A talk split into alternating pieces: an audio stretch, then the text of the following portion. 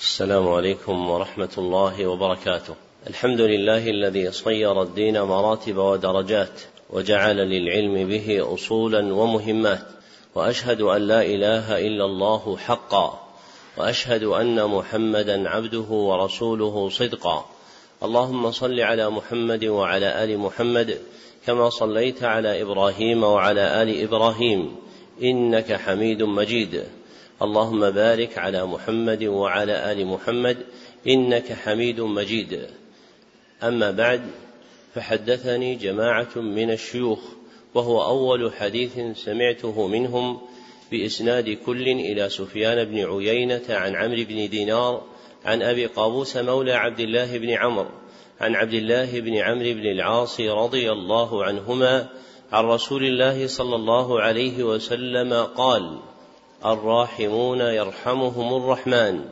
ارحموا من في الأرض يرحمكم من في السماء. ومن آكد الرحمة رحمة المعلمين بالمتعلمين. في تلقينهم أحكام الدين وترقيتهم في منازل اليقين.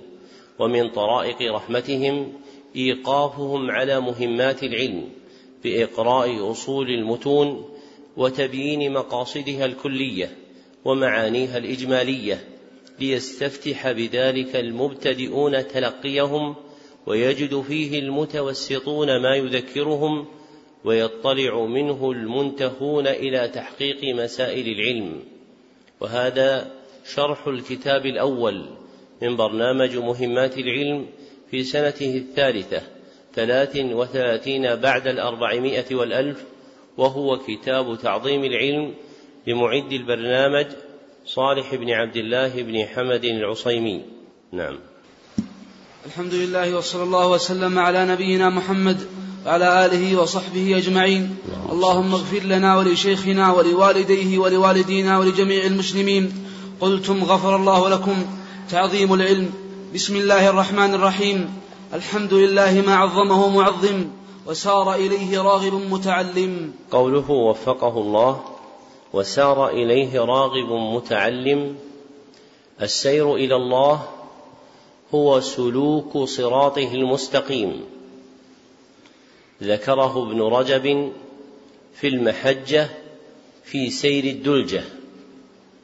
وحقيقته سير العبد بقلبه إلى الله. قال ابن القيم رحمه الله تعالى في كتاب الفوائد مبينا آلة السير الله عز وجل فاعلم أن العبد إنما يقطع المنازل إلى الله بقلبه وهمته لا ببدنه. وفي هذا المعنى أنشد المنشد قطع المسافة بالقلوب إليه لا بالسير فوق مقاعد الركبان. فإذا ذكر السير إلى الله فاعلم أن معناه هو سلوك طريقه المستقيم بقطعه بالقلب. نعم. وأشهد أن لا إله إلا الله وحده لا شريك له شهادة نبرأ نبرأ بها من شرك الإشراك. قوله وفقه الله من شرك الإشراك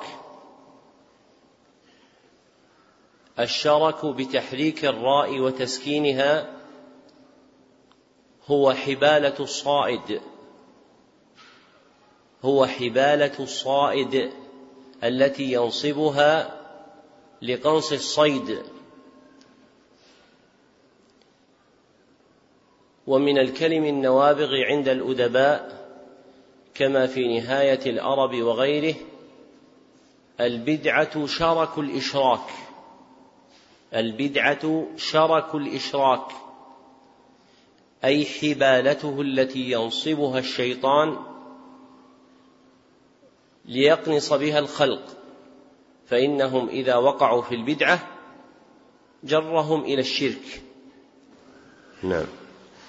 فتوجب لنا النجاة من نار الهلاك وأشهد أن محمدا عبده ورسوله أرسله ربه بالهدى ودين الحق ليظهره على الدين كله ولو كره المشركون فبلغ رسالته وأداها. وأسلم أمانته وأبداها. انتصبت بدعوته أظهر الحجج واندفعت ببيناته الشبهات واللجج.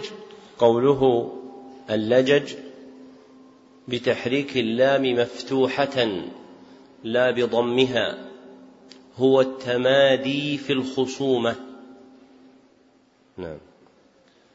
فورثنا المحجة البيضاء والسنة الغراء لا يتيه فيها ملتمس. ولا يرد عنها مقتبس صلى الله عليه وسلم وعلى آله وصحبه عدد من تعلم وعلم.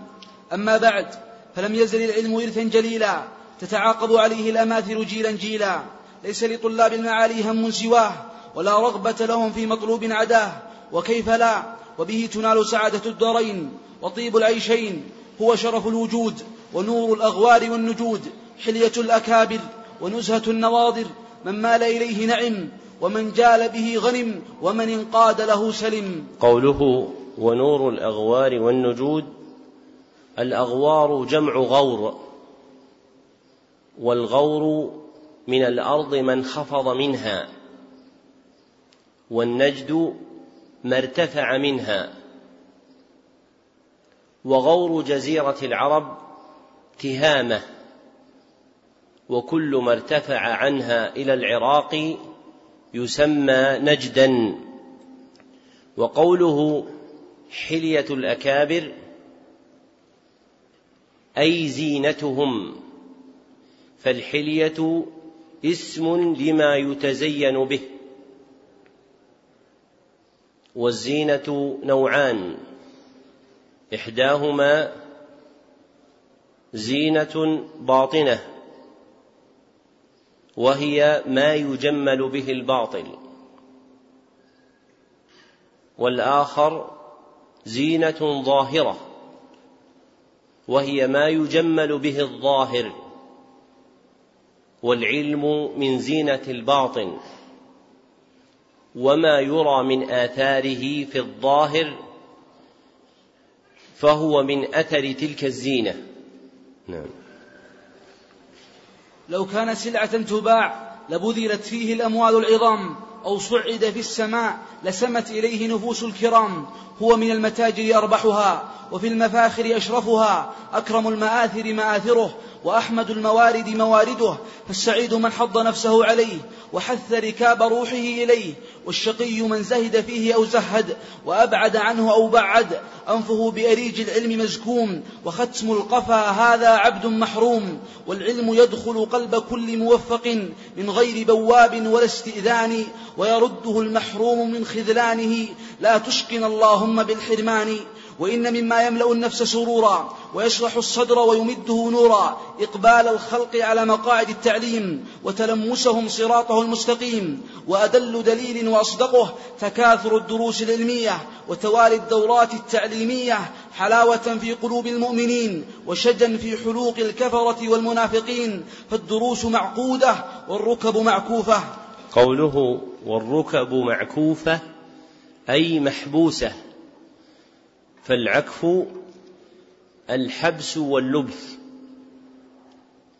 وليس المراد وصف حركتها فلا يقال في وصف حركتها عكف الركب وإنما يقال ثني الركب ومنه قول زياد بن واصل السلمي يا نافثا شر الأحاديث الكذب. يكفيك من اناخه ثني الركب. أما العكوف فهو الإقامة على الشيء ومنه قوله تعالى ما هذه التماثيل التي أنتم لها عاكفون أي مقيمون عليها. نعم. والفوائد شارقة والنفوس تائقة الأشياخ ينثلون درر العلم والتلامذه ينظمون عقده. قوله الأشياخ ينثلون درر العلم أي يستخرجونها ومنه قولهم نثل الكنانة إذا استخرج ما فيها من النبل والسهام فالنثل هو الاستخراج. نعم. وإن من الإحسان إلى هذه الجموع الصاعدة والأجيال الواعدة إرشادها إلى سر حيازة العلم الذي يظفرها بمأمولها ويبلغها مأمنها رحمة بهم من الضياع في صحراء الآراء وظلماء الأهواء. وإعمالا لهذا الأصل جمل الحديث أيها المؤمنون عن تعظيم العلم فإن حظ العبد من العلم موقوف على حظ قلبه من تعظيمه وإجلاله. فمن امتلأ قلبه بتعظيم العلم وإجلاله صلح أن يكون محلا له. وبقدر نقصان هيبة العلم في القلب ينقص حظ العبد منه حتى يكون من القلوب قلب ليس فيه شيء من العلم. فمن عظم العلم لاحت أنواره عليه ووفدت رسل فنونه إليه ولم يكن لهمته غاية إلا تلقيه ولا لنفسه لذة إلا الفكر فيه. وكأن أبا محمد الدارمي الحافظ رحمه الله لمح هذا المعنى فختم كتاب العلم من سننه المسماة بالمسند الجامع بباب في إعظام العلم وأعون شيء على الوصول إلى إعظام العلم وإجلاله معرفة معاقد تعظيمه وهي الأصول الجامعة المحققة لعظمة العلم في القلب فمن أخذ بها كان معظما للعلم مجلا له ومن ضيعها فلنفسه أضاع ولهواه أطاع. فلا يلومن إن فتر عنه إلا نفسه. يداك أوكتا وفوك نفخ. ومن لا يكرم العلم لا يكرمه العلم. وسنأتي بالقول بإذن الله على عشرين معقدا. يعظم بها العلم من غير بسط لمباحثها. فإن المقام لا يحتمل. والإتيان على غاية كل معقد يحتاج إلى زمن مديد. والمراد هنا التبصرة والتذكير. وقليل يبقى فينفع. خير من كثير يلقى فيرفع. فخذ من هذه المعاقد بالنصيب الأكبر.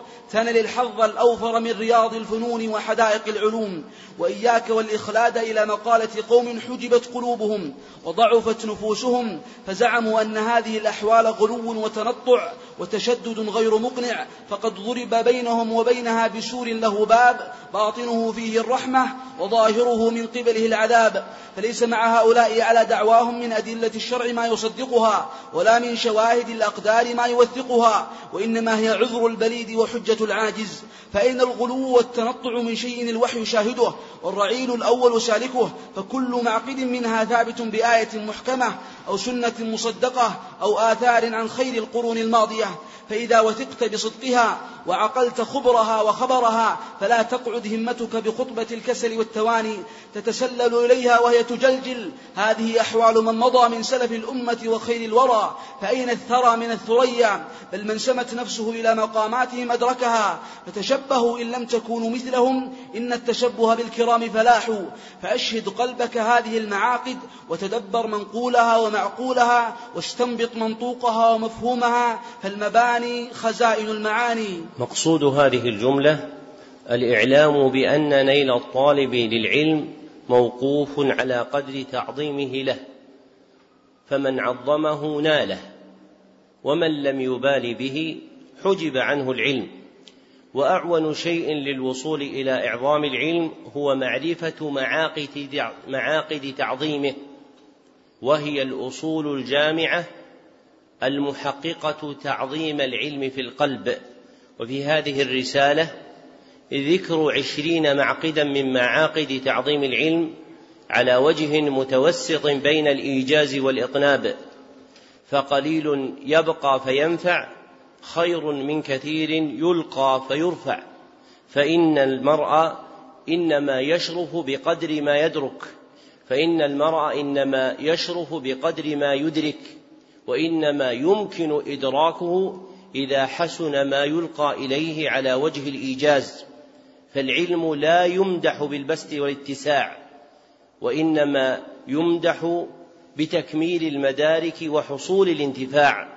ومراد الشريعة نفع الخلق بمعرفة الحق وتوسيع المعاني وتشقيق المباني بالتطويل ربما حال بين الخلق وبينها. والسير على هذه الأصول المذكورة في هذه الرسالة من تعظيم العلم جادة سنية سنية وطريقة علية شرعية وهجر الناس لها صيرها عندهم غلوا وتنطعا وتشددا ومن لا يعرف الذهب يظنه نحاسا. وإذا لم تكن النفوس مقيدة بتعظيم العلم وفق هذه الأصول المذكورة في هذه الرسالة فإنها لا تشرف بالعلم ابدا. وموجب تقديم إقراء هذه الرسالة بين يدي هذا البرنامج وغيره هو الاعتناء بتحصيل هذه المدارك العظيمة في تعظيم العلم فإن الطالب إذا أوقف عليها وحث عليها جدير به أن يتحقق بها فإذا تحقق بها عظم العلم فقمين أن يدركه وإذا غاب عنه علمها وكثر جهلها ضعف إعظام العلم في قلبه ففاته من العلم خير كثير. فينبغي أن يشهد المرء قلبه هذه المعاقد وأن يعتني بتحصيلها ليحصل العلم ويدرك الانتفاع به.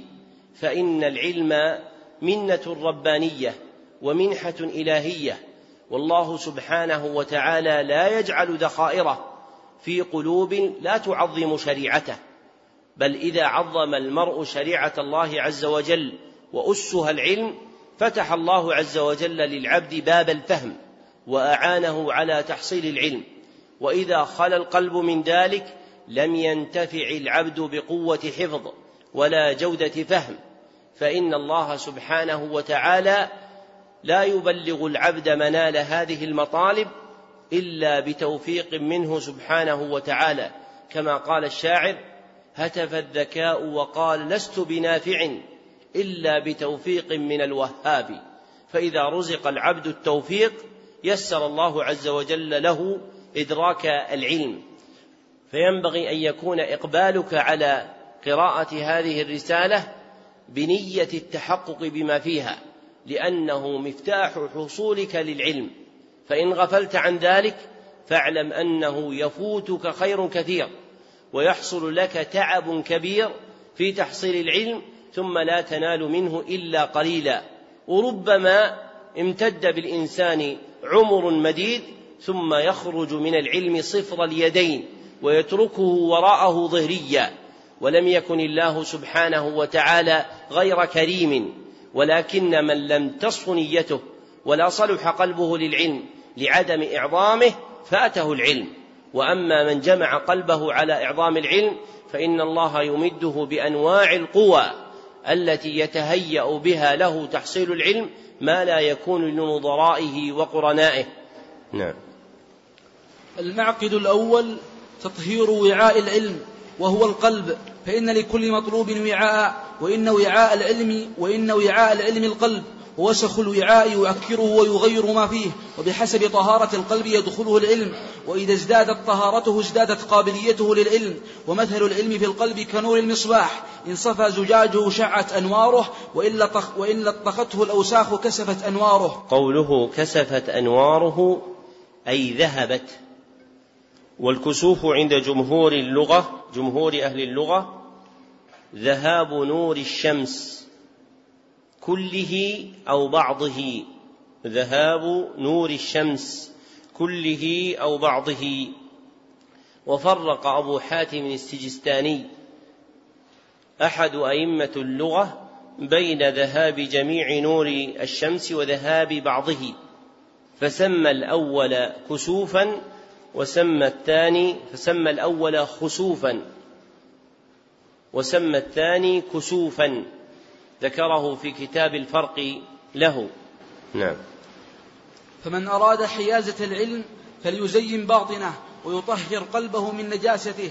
فالعلم جوهر لطيف لا يصلح إلا للقلب النظيف وطهارة القلب ترجع إلى أصلين عظيمين. أحدهما طهارته من نجاسة الشبهات والآخر طهارته من نجاسة الشهوات. ولما لطهارة القلب من شأن عظيم أمر بها النبي صلى الله عليه وسلم في أول ما أمر في قوله تعالى في سورة المدثر وثيابك فطهر. في قول من يفسر الثياب بالباطن وهو قول حسن له مأخذ صحيح.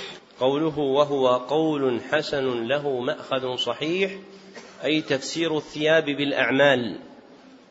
والحامل على تقديم هذا المعنى دون غيره هو رعاية سياق الآيات فإن سياقها دال على أن المراد بالثياب الأعمال فإن الله قال وربك فكبر ثم ذكر هذه الآية فقال وثيابك فطهر ثم أتبعها قوله تعالى والرز فاهجر وكل هذه الأمور السابقة واللاحقة للآية تتعلق بالباطن.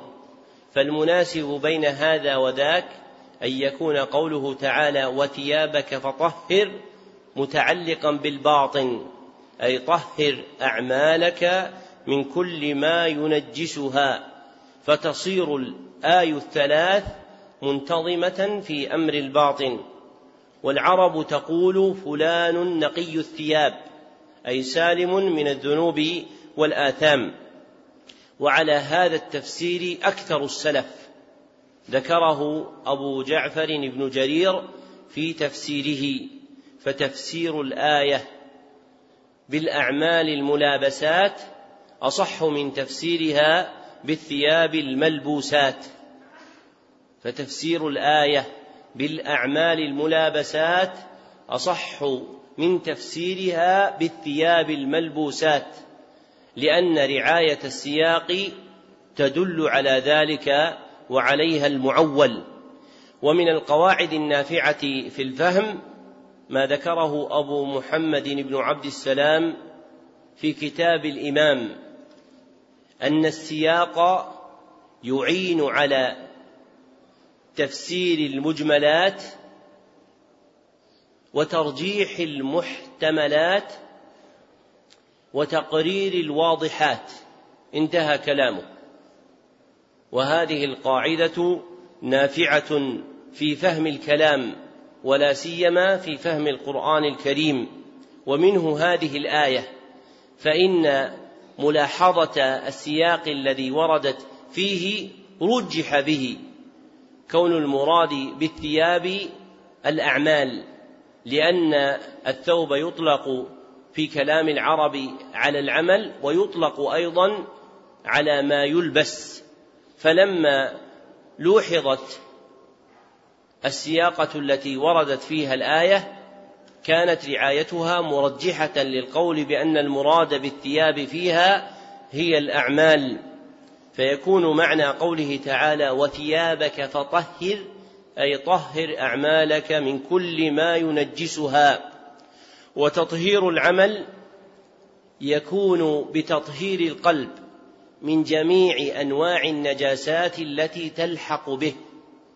فتطهير العمل يكون بتطهير القلب من جميع أنواع النجاسات التي تلحق به. وأصول نجاسات القلب ثلاثة ذكرها ابن القيم في كتاب الفوائد. أولها الشرك وثانيها البدعة وثالثها المعصية. فهؤلاء الثلاث هن أصول ما ينجس القلب فكما أن للبدن والثياب وبقع الأرض ما ينجسها من أنواع النجاسات التي يذكرها الفقهاء في تصانيفهم فإن للقلوب ما ينجسها. وأصول ذلك يرجع إلى الثلاث اللواتي ذكرهن ابن القيم في كتاب الفوائد. نعم. وإذا كنت تستحي من نظر مخلوق مثلك إلى وسخ ثوبك فاستحي من نظر الله إلى قلبك وفيه إحن وبلايا وذنوب وخطايا. قال مسلم بن الحجاج حدثنا عمرو الناقد قال حدثنا كثير بن هشام قال حدثنا جعفر بن برقان عن يزيد الأصم عن أبي هريرة رضي الله عنه أن النبي صلى الله عليه وسلم قال إن الله لا ينظر إلى صوركم وأموالكم ولكن ينظر إلى قلوبكم وأعمالكم. في هذا الحديث العظيم بيان أن محل نظر الله عز وجل من العبد القلب والعمل معا فليس النظر إلى القلب وحده ولا إلى العمل وحده بل النظر إلى مجموع هذين الأمرين القلب والعمل فالتقوى مؤلفة من قلب نقي طاهر وعمل صالح ظاهر. ويكون التطهير لهما معا وهو المراد في هذا الحديث. فدعوى طهارة القلب بلا عمل كذب وشقاق وعمل بلا طهارة قلب قشر ونفاق فلا يكون المرء كامل الحال إلا بالجمع بين الأمرين في طهارة أمره قلبا وعملا. نعم. واحذر كمائن نفسك اللاتي متى. واحذر كمائن واحذر كمائن نفسك اللاتي متى. خرجت عليك كسرت كسر مهاني. من طهر قلبه فيه العلم حل. ومن لم يرفع منه نجاسته ودعه العلم وارتحل. وإذا تصفحت أحوال طائفة من طلاب العلم في هذا في هذا المعقد رأيت خللا بينا فأين تعظيم العلم من امرئ تغدو الشهوات والشبهات في قلبه وتروح؟ تدعوه صورة محرمة وتستهويه مقالة مجرمة حشوه المنكرات والتلذذ بالمحرمات. فيه غل وفساد وحسد وعناد ونفاق وشقاق. أنى لهؤلاء وللعلم ما هم منه ولا هو إليهم. قال سهل بن عبد الله رحمه الله حرام على قلب أن يدخله النور وفيه شيء مما يكره الله عز وجل. وأصل ذلك في كتاب الله عز وجل قوله تعالى سأصرف عن آياتي الذين يتكبرون في الأرض بغير الحق. سأصرف عن آياتي الذين يتكبرون في الأرض بغير الحق. قال سفيان بن عيينة رحمه الله تعالى في تفسير هذه الآية أحرمهم فهم القرآن. أي أحرم قلوبهم. وقال محمد بن يوسف الفريابي أمنع قلوبهم من التدبر في أمري أي في القرآن الكريم. قال ابن كثير رحمه الله تعالى مبينا مناسبة العقوبة لحالهم فكما أنهم استكبروا أذلهم الله عز وجل بالجهل. انتهى كلامه. وإذا صرف الله قلب العبد عن الفهم والتدبر والانتفاع بالعلم فإن قواه لا تنفعه. وأقرب شيء يخذلك إذا ركنت إليه قوتك التي تتوهمها. فلا عون للعبد على طلب العلم وتحصيل مقصوده منه إلا بإقبال قلبه على الله سبحانه وتعالى تأليها وإجلالا وتعظيما. فإنه إذا أقبل به على الله طهر وصلح أن يكون محلا للعلم. وليس المراد بصرف القلوب الذي ذكره الله سبحانه وتعالى عدم قدرتهم على الحفظ بل تجد في الخلق من يكون حافظا القران عارفا ألفاظه لكنه حرم فهمه والعمل به. فالمراد من صرف قلوبهم عن الآيات هو صرفها عن فهمها والعمل بها. وقد ذكر ابن الحاج المالكي رحمه الله تعالى في كتاب المدخل أن بعض المتكبرين يحفظ القرآن ولكنهم منعوا فائدته وهي الفهم والعمل وهذا هو المطلوب منه كما ذكر. ومن كان حافظا القرآن والعلم غير منتفع بهما في الفهم والعمل فإن حال العوام خير منه. فقد صرف قلبه عن الخير بما حاق به من عذاب أليم وعقاب عظيم وهو صرفه عن فهم آيات الله عز وجل والعمل بها.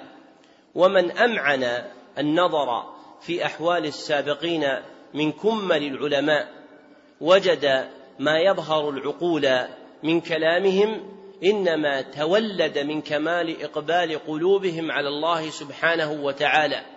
فإن مبتغي العلم إذا لازم تأليه الله وتعظيمه فتح الله عز وجل له من الفهم والبيان والإدراك ما لا يحصل لغيره. فينبغي أن يجتهد طالب العلم فيما يقربه إلى الله سبحانه وتعالى. وأن يكون له حظ من عبادات السر التي يصدق قلبه في الإقبال على الله فإنه مع الظاهر قد ينازع القلب في كمال الإقبال. فإذا خلا العبد مع ربه سبحانه وتعالى حصل قوة في الإقبال عليه مع بقاء المنازعة. لكن المرء مع خلوه بنفسه أعون على إصلاح حاله مع اجتماعه بغيره من الخلق. وإذا كمل الإقبال على الله سبحانه وتعالى بالأعمال الصالحة وأعظمها قراءة كتابه ومعرفة تفسيره وتفهم معانيه والعمل به فإنه ييسر له من أسباب العلم الشيء الكثير. وفي أخبار إبراهيم بن عبد الواحد المقدسي أخي الحافظ عبد الغني المقدسي صاحب العمدة أنه قال لابن أخته الضياء المقدسي لما خرج في رحلته إلى العلم إذا أردت أن تستكثر من كتابة الحديث وسماعه فاستكثر من قراءة القرآن فإنه ييسر لك بذلك ما لا ييسر لك بدونه. قال الضياء فجربت ذلك فوجدته كذلك فإني كنت إذا قرأت كثيرا سمعت كثيرا من الحديث وكتبت. وإذا لم أفعل ذلك قل سماع الحديث وكتابتي. ذكره ابن رجب في ذيل طبقات الحنابلة بمعنى هذه الحكاية في ترجمة إبراهيم بن عبد الواحد المقدسي رحمه الله تعالى. نعم. المعقد الثاني إخلاص النية فيه. إن إخلاص الأعمال أساس قبولها وسلم, وسلم وصولها. قال تعالى وما أمروا إلا ليعبدوا الله مخلصين له الدين حنفاء. وقال البخاري في الجامع المسند الصحيح ومسلم في المسند الصحيح واللفظ للبخاري حدثنا عبد الله بن مسلمة قال أخبرنا مالك عن يحيى بن سعيد عن محمد بن إبراهيم عن علقمة عن عمر رضي الله عنه أن رسول الله صلى الله عليه وسلم قال الأعمال بالنية ولكل امرئ ما نوى وما سبق من سبق ولا وصل من وصل. هذان الدليلان الآية والحديث أصلان عظيمان في تقرير الإخلاص لله عز وجل. والإخلاص شرعا هو تصفية القلب من إرادة غير الله. هو تصفية القلب من إرادة غير الله. وفي ذلك قال منشدكم إخلاصنا لله صف القلب من إرادة سواه فاحذر يا فطن. إخلاصنا لله صف القلب من إرادة سواه فاحذر يا فطن.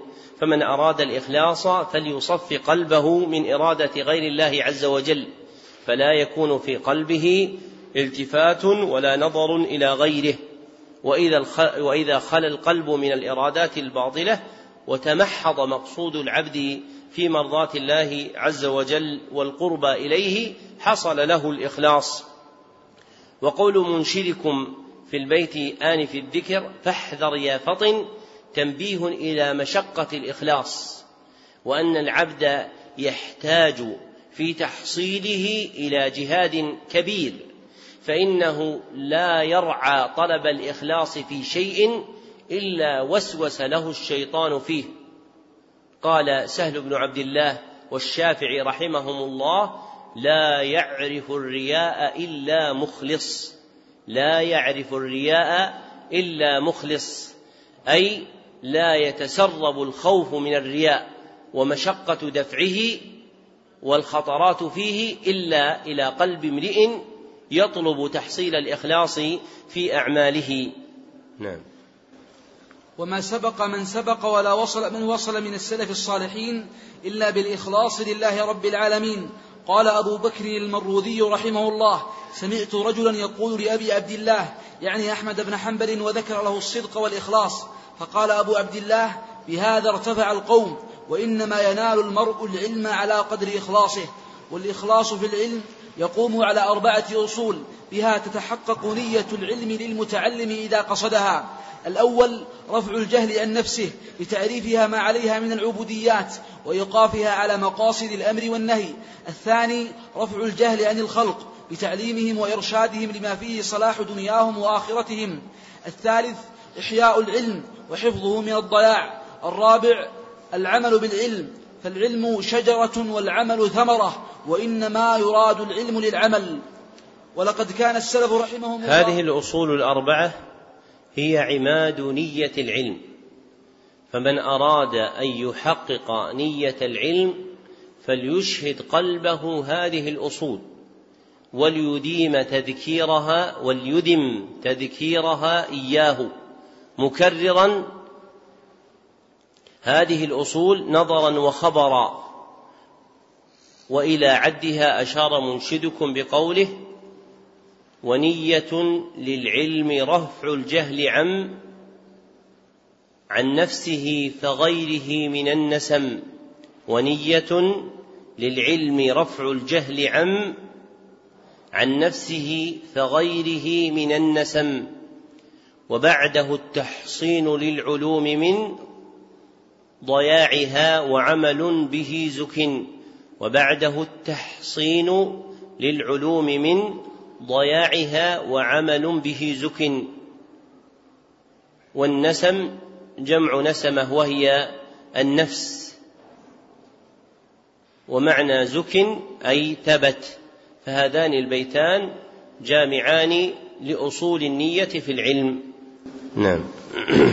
ولقد كان السلف رحمهم الله يخافون فوات الإخلاص في طلبهم العلم فيتورعون عن ادعائه لا أنهم لم يحققوه في قلوبهم. فهشام الدستوائي رحمه الله يقول والله ما أستطيع أن أقول إني ذهبت يوما أطلب الحديث أريد به وجه الله عز وجل. وسئل الإمام أحمد هل طلبت العلم لله؟ فقال لله عزيز. ولكنه شيء حبب إلي فطلبته ومن ضيع الإخلاص فاته علم كثير وخير وفير وينبغي لقاصد السلامة أن يتفقد هذا الأصل وهو الإخلاص في أموره كلها دقيقها وجليلها سرها وعلنها ويحمل ويحمل على هذا التفقد شدة معالجة النية.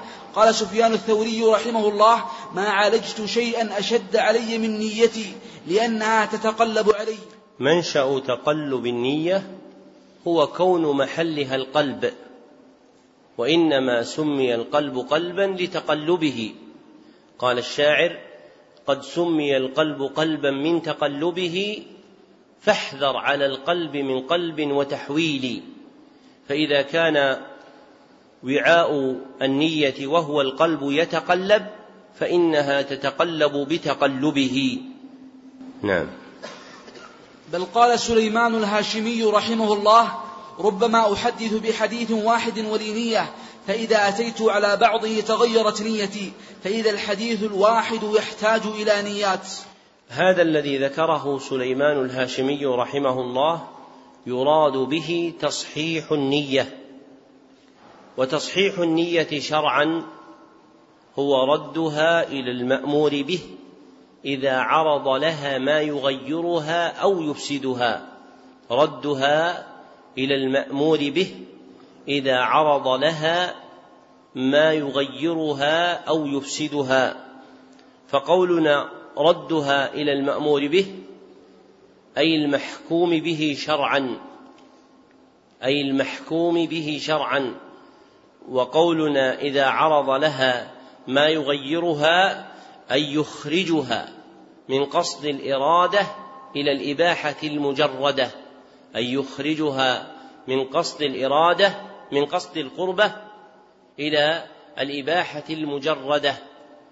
وقولنا أو يفسدها إذا عرض لها ما يخرجها من الصلاح إلى ضده. إذا عرض لها ما يخرجها من الصلاح إلى ضده وهو الإرادة المحرمة. وتصحيح النية غير تجديدها.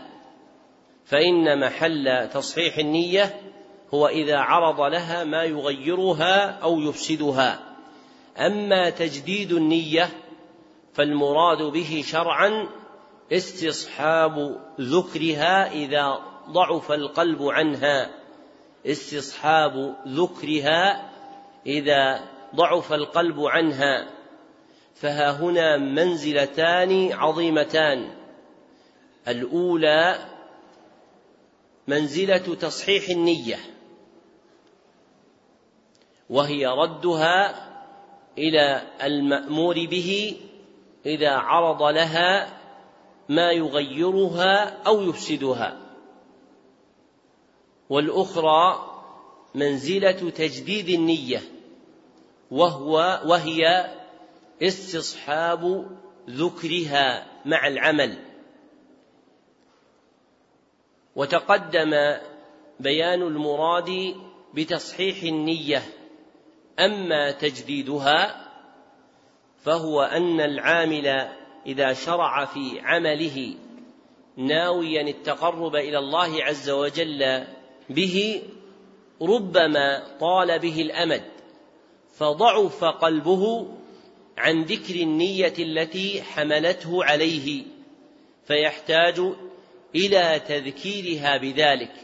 فالحال التي تطلب منه حينئذ هو تجديد نية أصل عمله.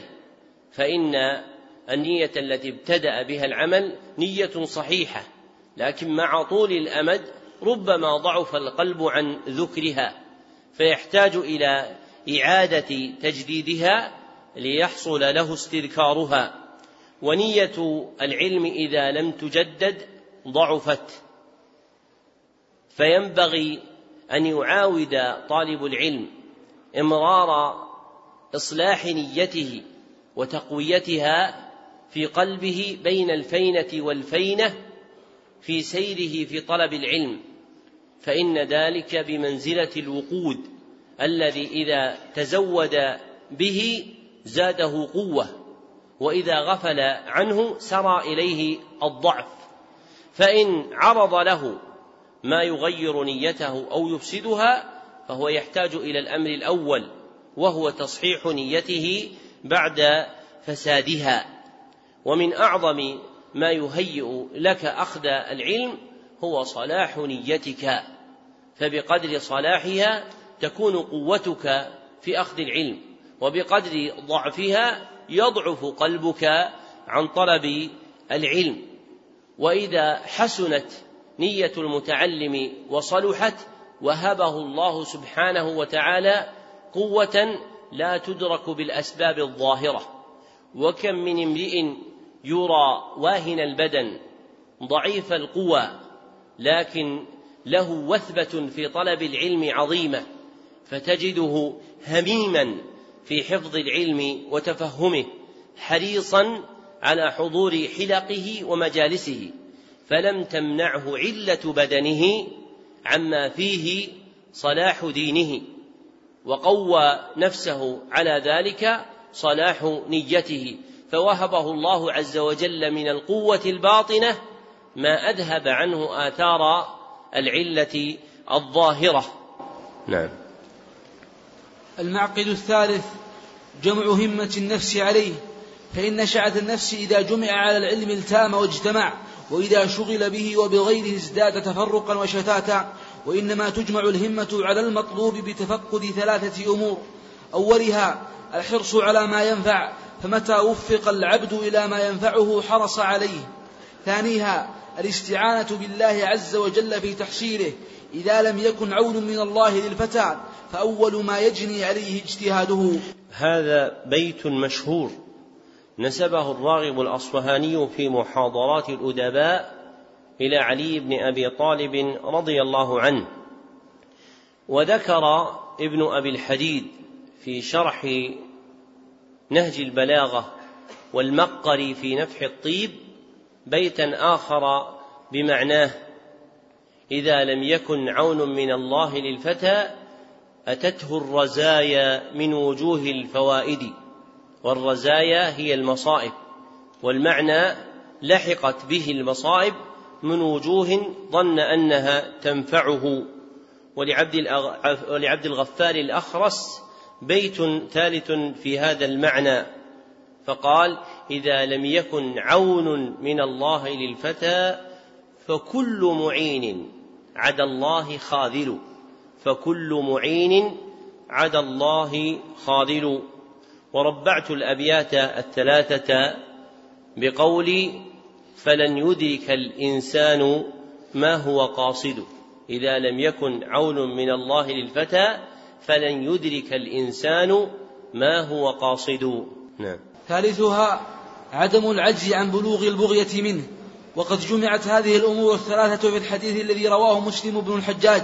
قال حدثنا أبو بكر بن أبي شيبة وابن نمير قال حدثنا عبد الله بن إدريس عن ربيعة بن عثمان عن محمد بن يحيى بن حبان عن أبي هريرة رضي الله عنه أن النبي صلى الله عليه وسلم قال احرص على ما ينفعك واستعن بالله ولا تعجز فمن أراد جمع همته على العلم فليشعل في نفسه شعلة الحرص عليه لأنه ينفعه بل كل خير في الدنيا والآخرة إنما هو ثمرة من ثمرات العلم. قوله بل كل خير في الدنيا والآخرة إنما هو ثمرة من ثمرات العلم في معنى قول ابن القيم رحمه الله تعالى في إغاثة اللهفان أصل كل خير العلم والعدل وأصل كل شر الجهل والظلم أصل كل خير العلم والعدل وأصل كل شر الجهل والظلم. انتهى كلامه.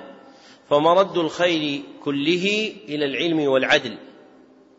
والعدل لا يدرك إلا بعلم فإن العبد إذا لم يكن له علم لم يمكن أن يحكم في القضية ولا يقسم في السوية بل لا بد أن يكون له علم يتبين له به العدل فيما يريده. فرجع الأمر إلى العلم كله وبهذا صرح القرافي في الفروق فأحسن. إذ قال أصل كل خير العلم. انتهى كلامه. وصدق. فإن العدل الذي ذكره أبو عبد الله بن القيم صنوا للعلم لا يتحقق إلا بالعلم. فمن لم يكن له علم لم يمكنه العدل. فمن أراد خير الدنيا والآخرة فعليه بالعلم. نعم. وليستعن بالله عليه ولا يعجز عن شيء منه فإنه حينئذ يدرك فإنه حينئذ يدرك بغيته ويفوز بما أمله. قال الجنيد رحمه الله ما طلب أحد شيئا بجد وصدق إلا ناله فإن لم ينله كله نال بعضه. الجد بالجد والحرمان بالكسل فانصب تصب عن قريب غاية الأمل اجتماع الحركتين على الجيم. في الكلمة الأولى يقتضي صحة الوجهين جميعا فيقال الجد بالفتح والجد بالكسر. ووضع الحركتين على الحرف إعلام بأن الكلمة جاءت عن العرب بهما. وكان قدماء المصححين للكتب المطبوعة يعتنون بهذا. فإذا تعددت وجوه اللغة في الكلمة عددوا الحركات عليها. وإذا اجتمعت تلك الحركات على حرف واحد جعلوا الأعلى للغة الأعلى فإذا وجد على كلمة في أعلاها ضمة ودونها فتحة فهي بلغتان. والأعلى من اللغتين هي الضم. ولأجل هذه العناية شرفت الطبعات القديمة للكتب لأن القائمين عليها حينئذ كانوا من العلماء أو ممن يلوذ بهم. فلما صار العلم سلعة ودخل فيه من ليس من أهله تسلط على طباعة الكتب الدهماء الدهماء والجهلاء فضربوا فيها خبط عشواء. فينبغي أن يجتهد طالب العلم في تحصيل الطبعات القديمة لأجل هذا المقصد المذكور. نعم. فانهض بهمتك واستيقظ من الغفلة. فإن العبد إذا رزق همة عالية فتحت له أبواب الخيرات وتسابقت إليه المسرات. قال ابن القيم رحمه الله في كتابه الفوائد إذا طلع نجم الهمة في ظلام ليل البطالة وردفه قمر العزيمة أشرقت الأرض بنور ربها. ومن تعلقت همته بمطعم أو ملبس أو مأكل أو مشرب لم يشم رائحة العلم. واعلم بأن العلم ليس يناله.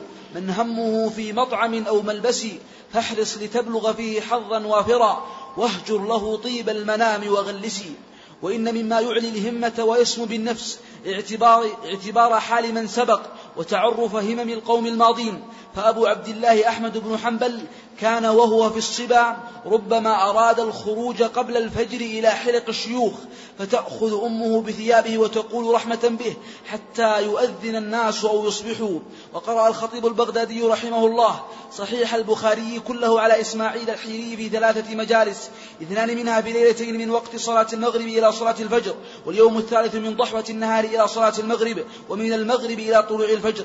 قال الذهبي في تاريخ الإسلام وهذا شيء لا أعلم أحدا في زماننا يستطيعه. رحم الله أبا عبد الله كيف لو رأى همم أهل هذا الزمان ماذا يقول؟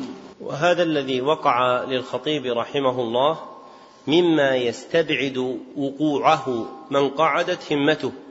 أما أهل الجد فإنهم يطربون لذكره ولمشقة مثله يستغرب. بل ربما عد غلطا كما ذكر محمد بن أبي بكر الشلي في المشرع الروي أن هذه الحكاية غلط وأن الخطيب إنما قرأ البخاري في خمسة أيام. وما ذكره رحمه الله وقع له لانتقال ذهنه من حكاية إلى حكاية فإن الخطيب قرأ البخاري مرتين. إحداهما في خمسة أيام على كريمة المروزية بمكة والأخرى في ثلاثة أيام على إسماعيل الحيري وهي هذه الحكاية المذكورة وقد أخبر بها الخطيب نفسه في كتابه المعروف تاريخ بغداد. وما ذكره الذهبي رحمه الله تعالى إعلام عن حال الناس وما صاروا إليه وليس إعلاما عن حقيقة الأمر في نفسه وأنه لا يستطاع أبدا.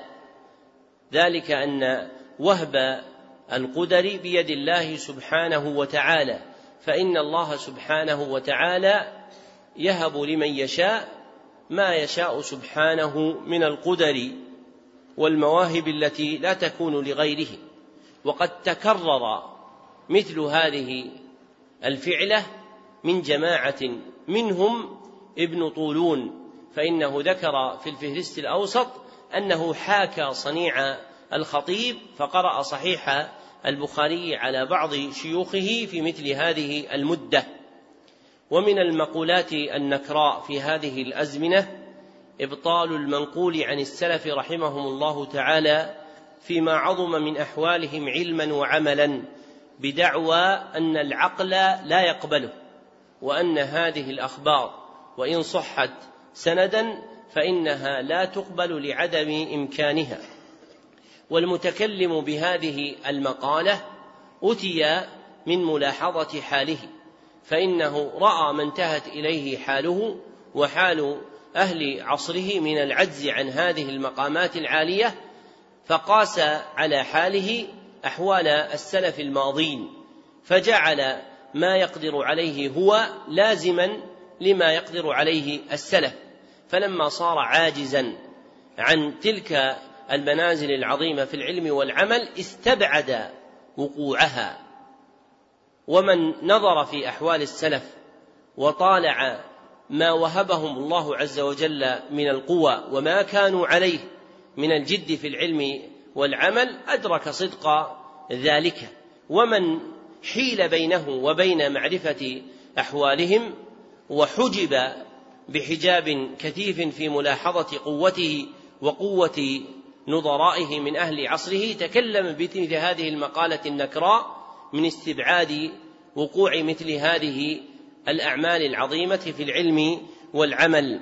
فإذا أردت أن تحكم على أحوال السلف فلا تجعل ميزان الحكم عليها ما تراه من حالك وحال الناس في زمنك ولكن اجعل ميزان العدل في الحكم عليها ملاحظة أحوالهم التي كانوا عليها مما صح بالأسانيد عنهم علما وعملا.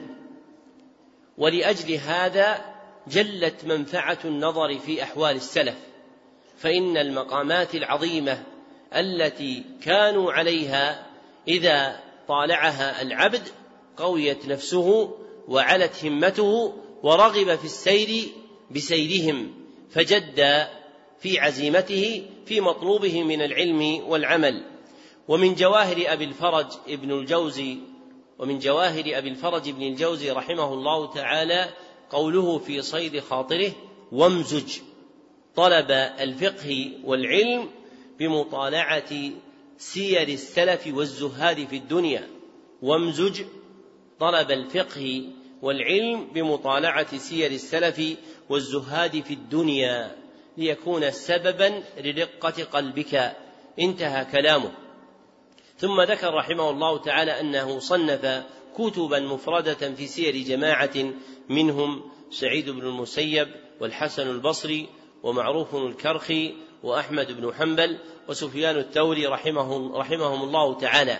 فإذا اجتهد طالب العلم في قراءة سير السلف أشرقت نفسه وسمت روحه واطلع على أحوال قوم يقتدى بهم.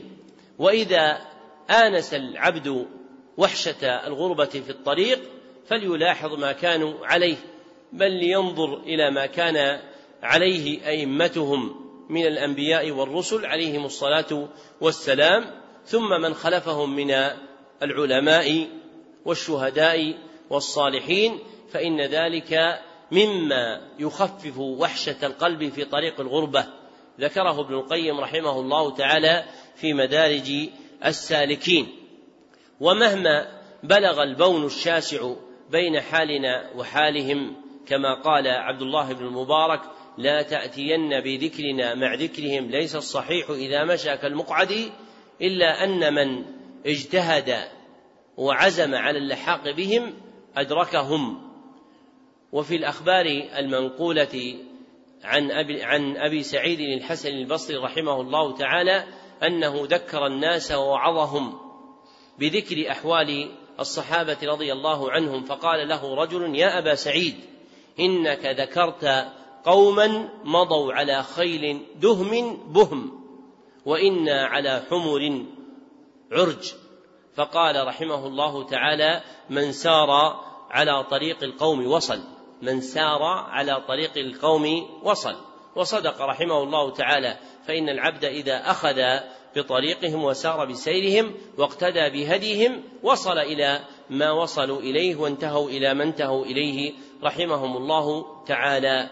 فاحرصوا على دوام الاطلاع على أحوال السلف بالقراءة في أخبارهم.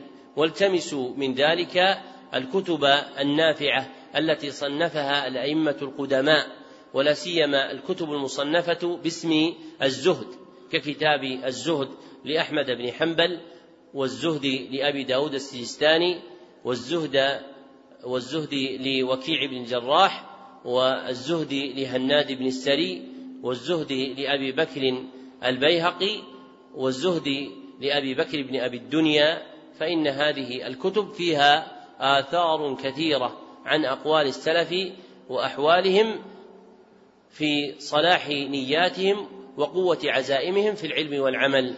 نعم.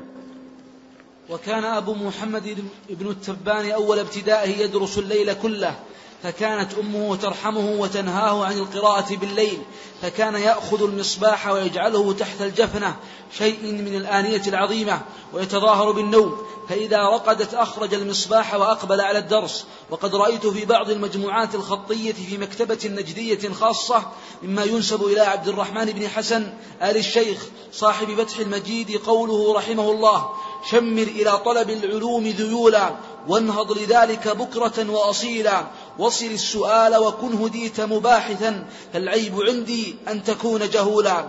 فكن رجلا رجله على الثرى ثابتة وهامة همته فوق الثريا سامقة. ولا تكن شاب البدن أشيب الهمة فإن همة الصادق لا تشيب. قوله ولا تكن شاب البدن أشيب الهمة يقال في وصف الرجل أشيب ولا يقال شايب. في أصح القولين عند أهل العربية. وهو اسم للرجل إذا خالطه الشيب والمرأة إذا ظهر شيبها لم يقل امرأة شيباء بل يقال فيها امرأة شمطاء فيختص وصف الأشيب بالرجل فيقال رجل أشيب ويقال للمرأة امرأة شمطاء لا شيباء كما يقال للرجل أيضا رجل أشيمط أو أشمط. نعم. كان أبو الوفاء بن عقيل أحد أذكياء العالم من فقهاء الحنابلة ينشد وهو في الثمانين. ما شاب عزمي ولا حزمي ولا خلقي ولا ولائي ولا ديني ولا كرمي وإنما اعتاض شعري غير صبغته وإنما اعتاض شعري غير صبغته والشيب في الشعر غير الشيب في الهمم. من بدائع كلم ابن الجوزي رحمه الله تعالى قوله العلم والعمل توأمان. أمهما علو الهمة العلم والعمل توأمان أمهما علو الهمة. انتهى كلامه. فذو الهمة العالية لا يمنعه كبر السن عن مقصوده. قال البخاري رحمه الله تعالى في صحيحه وتعلم أصحاب النبي صلى الله عليه وسلم كبارا. انتهى كلامه. فلم يمنعهم تقدم اعمارهم من إدراك حقائق العلم وفهمها والاعتناء بها فينبغي أن يجتهد طالب العلم في الحرص على تحصيله والا يحول بينه وبين ذلك ما يعرض له به الشيطان من التشبيه من قوله إنك كبير السن ولن تدرك العلم فإن هذه أكذوبة شيطانية فالمرء إذا جد في العلم وأقبل عليه أدركه وإن تقدمت به السن. نعم. المعقد الرابع صرف الهمة فيه إلى علم القرآن والسنة. إن كل علم نافع مرده إلى كلام الله وكلام رسوله صلى الله عليه وسلم.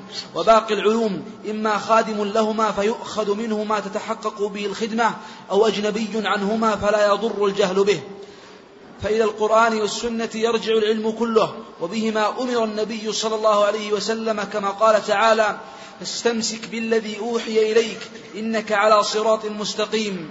وهل أوحي إلى أبي القاسم صلى الله عليه وسلم شيء سوى القرآن والسنة؟ ومن جعل علمه القرآن والسنة كان متبعا غير مبتدع ونال من العلم أوفره. قال ابن مسعود وفي هذا المعنى قال ابن حجر في فتح الباري بعد ذكر القرآن والسنة وأما باقي العلوم فإنها آلات وأما باقي العلوم فإما آلات لفهمهما وهي الضالة المطلوبة أو أجنبية عنهما وهي الضارة المغلوبة.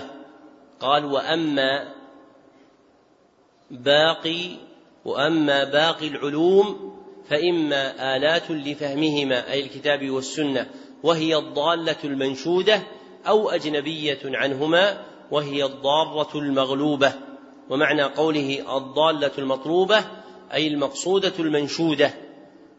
وقوله الضارة المغلوبة أي المفسدة المطرحة لأنها أجنبية عن القرآن والسنة.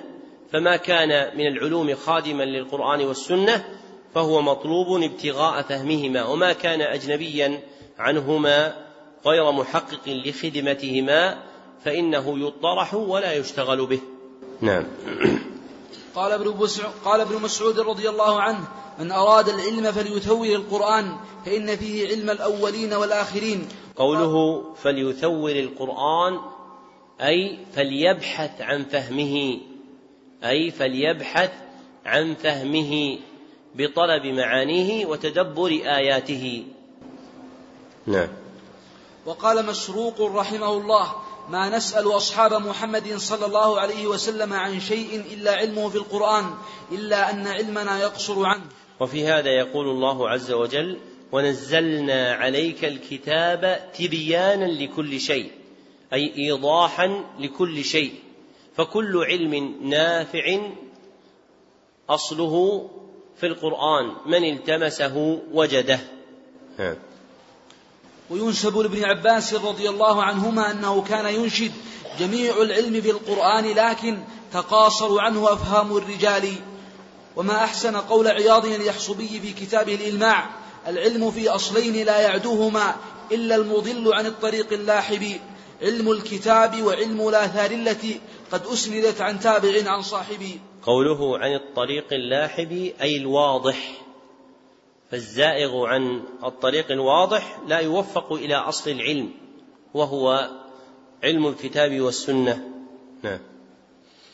وأعلى الهمم في طلب العلم كما قال ابن القيم رحمه الله تعالى في كتابه الفوائد طلب علم الكتاب والسنة والفهم عن الله ورسوله نفس المراد وعلم حدود المنزل. وقد كان هذا هو علم السلف عليهم رحمة الله. ثم كثر الكلام بعدهم فيما لا ينفع. فالعلم في السلف أكثر والكلام في من بعدهم أكثر. قال حماد بن زيد قلت لأيوب السختياني العلم اليوم أكثر أو فيما تقدم؟ فقال الكلام اليوم أكثر والعلم فيما تقدم أكثر. وبيان وجه ذلك ما ذكره ابن أبي العز في شرح الطحاوية إذ قال فلذلك صار كلام المتأخرين كثيرا قليل البركة. فلذلك صار كلام المتأخرين كثيرا قليل البركة بخلاف كلام المتقدمين بخلاف كلام المتقدمين. فإنه قليل كثير البركة. فإنه قليل كثير البركة. وأشار إلى هذا المعنى أيضا ابن القيم رحمه الله تعالى في مدارج السالكين. فكان كلام السلف الأوائل قليلا وافر العلم كثير النفع عظيم البركة. بخلاف كلام المتأخرين فإنك تجد لهم كلاما كثيرا إلا أن بركته قليلة. طيب لماذا؟ لماذا كلام الأوائل قليل؟ كثير البركة. وكلام المتأخرين كثير قليل البركة. اللي يجيب يرفع يده. يقول الأخ أن الأوائل كانوا قريبين من الكتاب والسنة والأخذ من معينهما. طيب غيره. نعم. يقول الأخ لأن الأوائل كانوا يتعلمون العلم ويحرصون على العمل بخلاف المتأخرين. أخي يقول الأخ لأن النبي صلى الله عليه وسلم قال خير القرون خير القرون قرني. والخيرية تشمل كل شيء. الجواب أن الفرق بين الأوائل والأواخر تباين مقاصدهم في الكلام. تباين مقاصدهم في الكلام. روى أبو نعيم الأصبهاني في كتاب حلية الأولياء. والبيهقي في شعب الإيمان أنه قيل لحمدون القصار اكتبوا هذه الحكاية واحفظوها. أنه قيل لحمدون القصار ما بال كلام السلف أنفع من كلامنا. ما بال كلام السلف أكثر نفعا من كلامنا. ما بال كلام السلف أكثر نفعا من كلامنا فقال لأنهم يتكلمون لعز الإسلام ونجاة النفوس ورضا الرحمن لأنهم يتكلمون ليش؟ لعز الإسلام ونجاة النفوس ورضا الرحمن ونحن نتكلم لعزة النفس لعز النفس لعز النفس وطلب الدنيا ورضا الخلق. ونحن نتكلم لعز النفس وطلب الدنيا ورضا الخلق. انتهى كلامه. فلما تباين القصد بين الأوائل والآخر تباين أثر الكلام في النفع والانتفاع.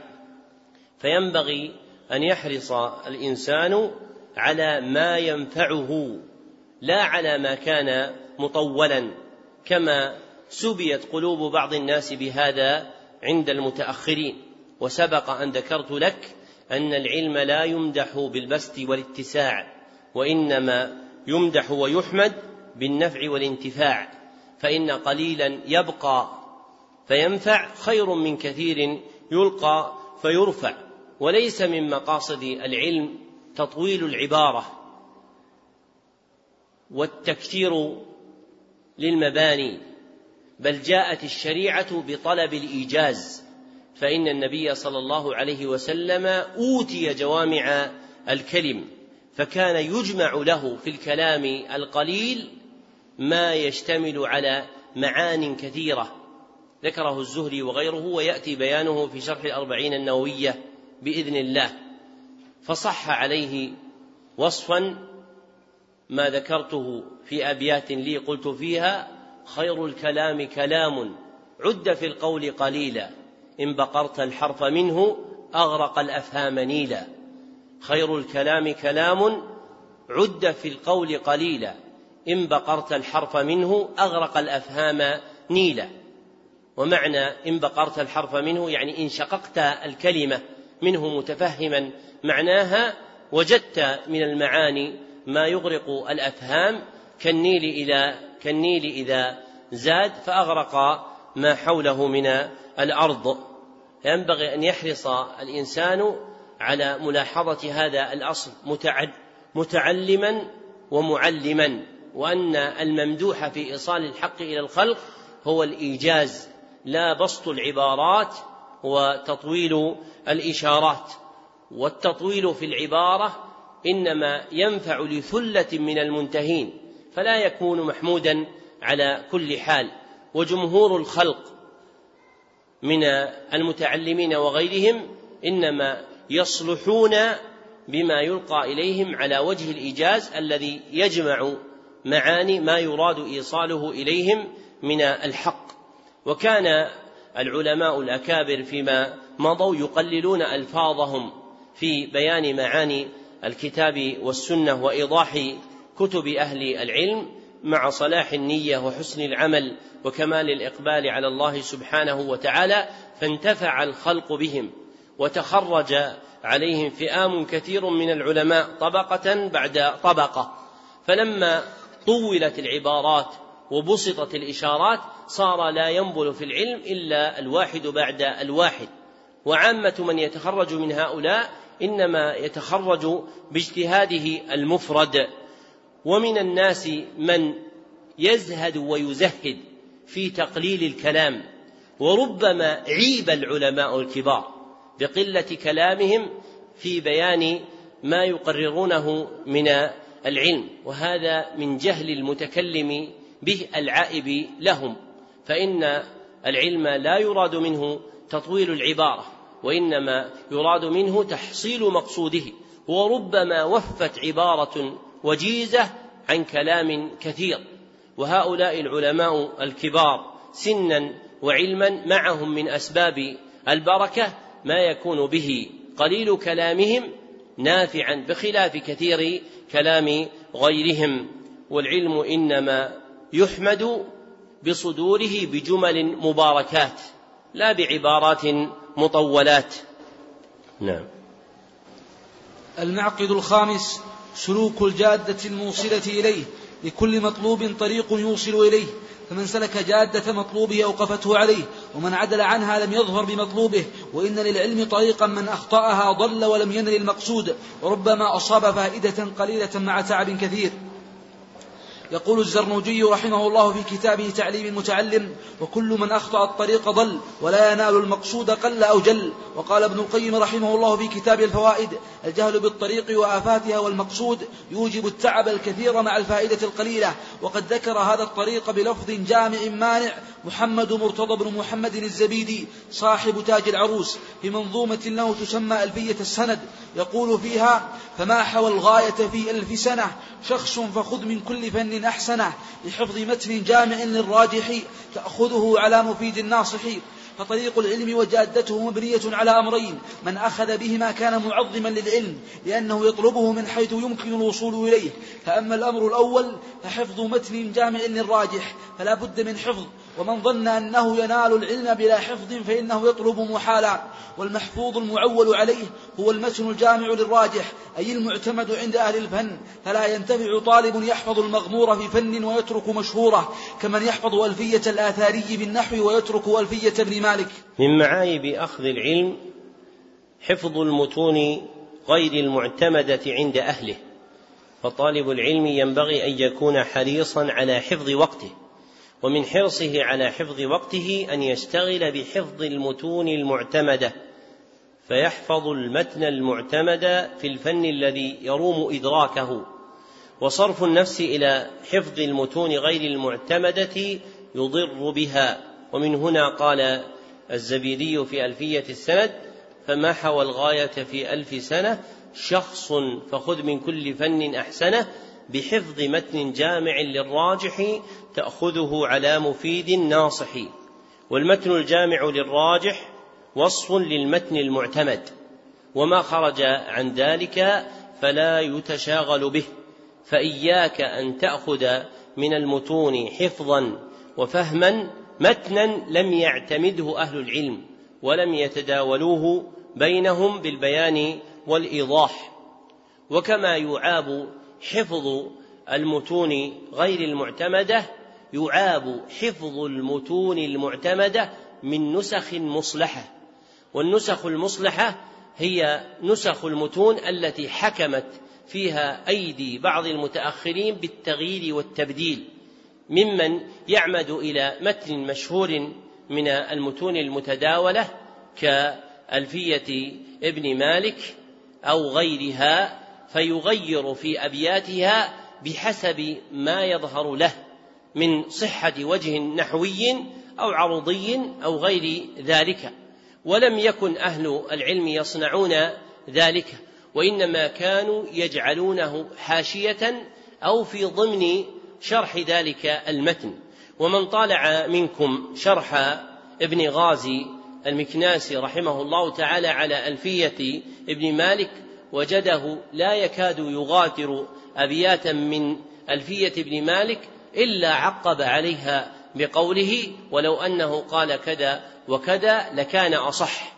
ومع ذلك لم يعمد أحد من أهل العلم إلى استخراج تصحيحات ابن غازي وإيداعها في الألفية وإظهارها للحافظين ليحفظوها بعد ذلك الإصلاح. لأن ما عنا لابن غازي رأي له كما أنه يظهر لغيره رأي آخر.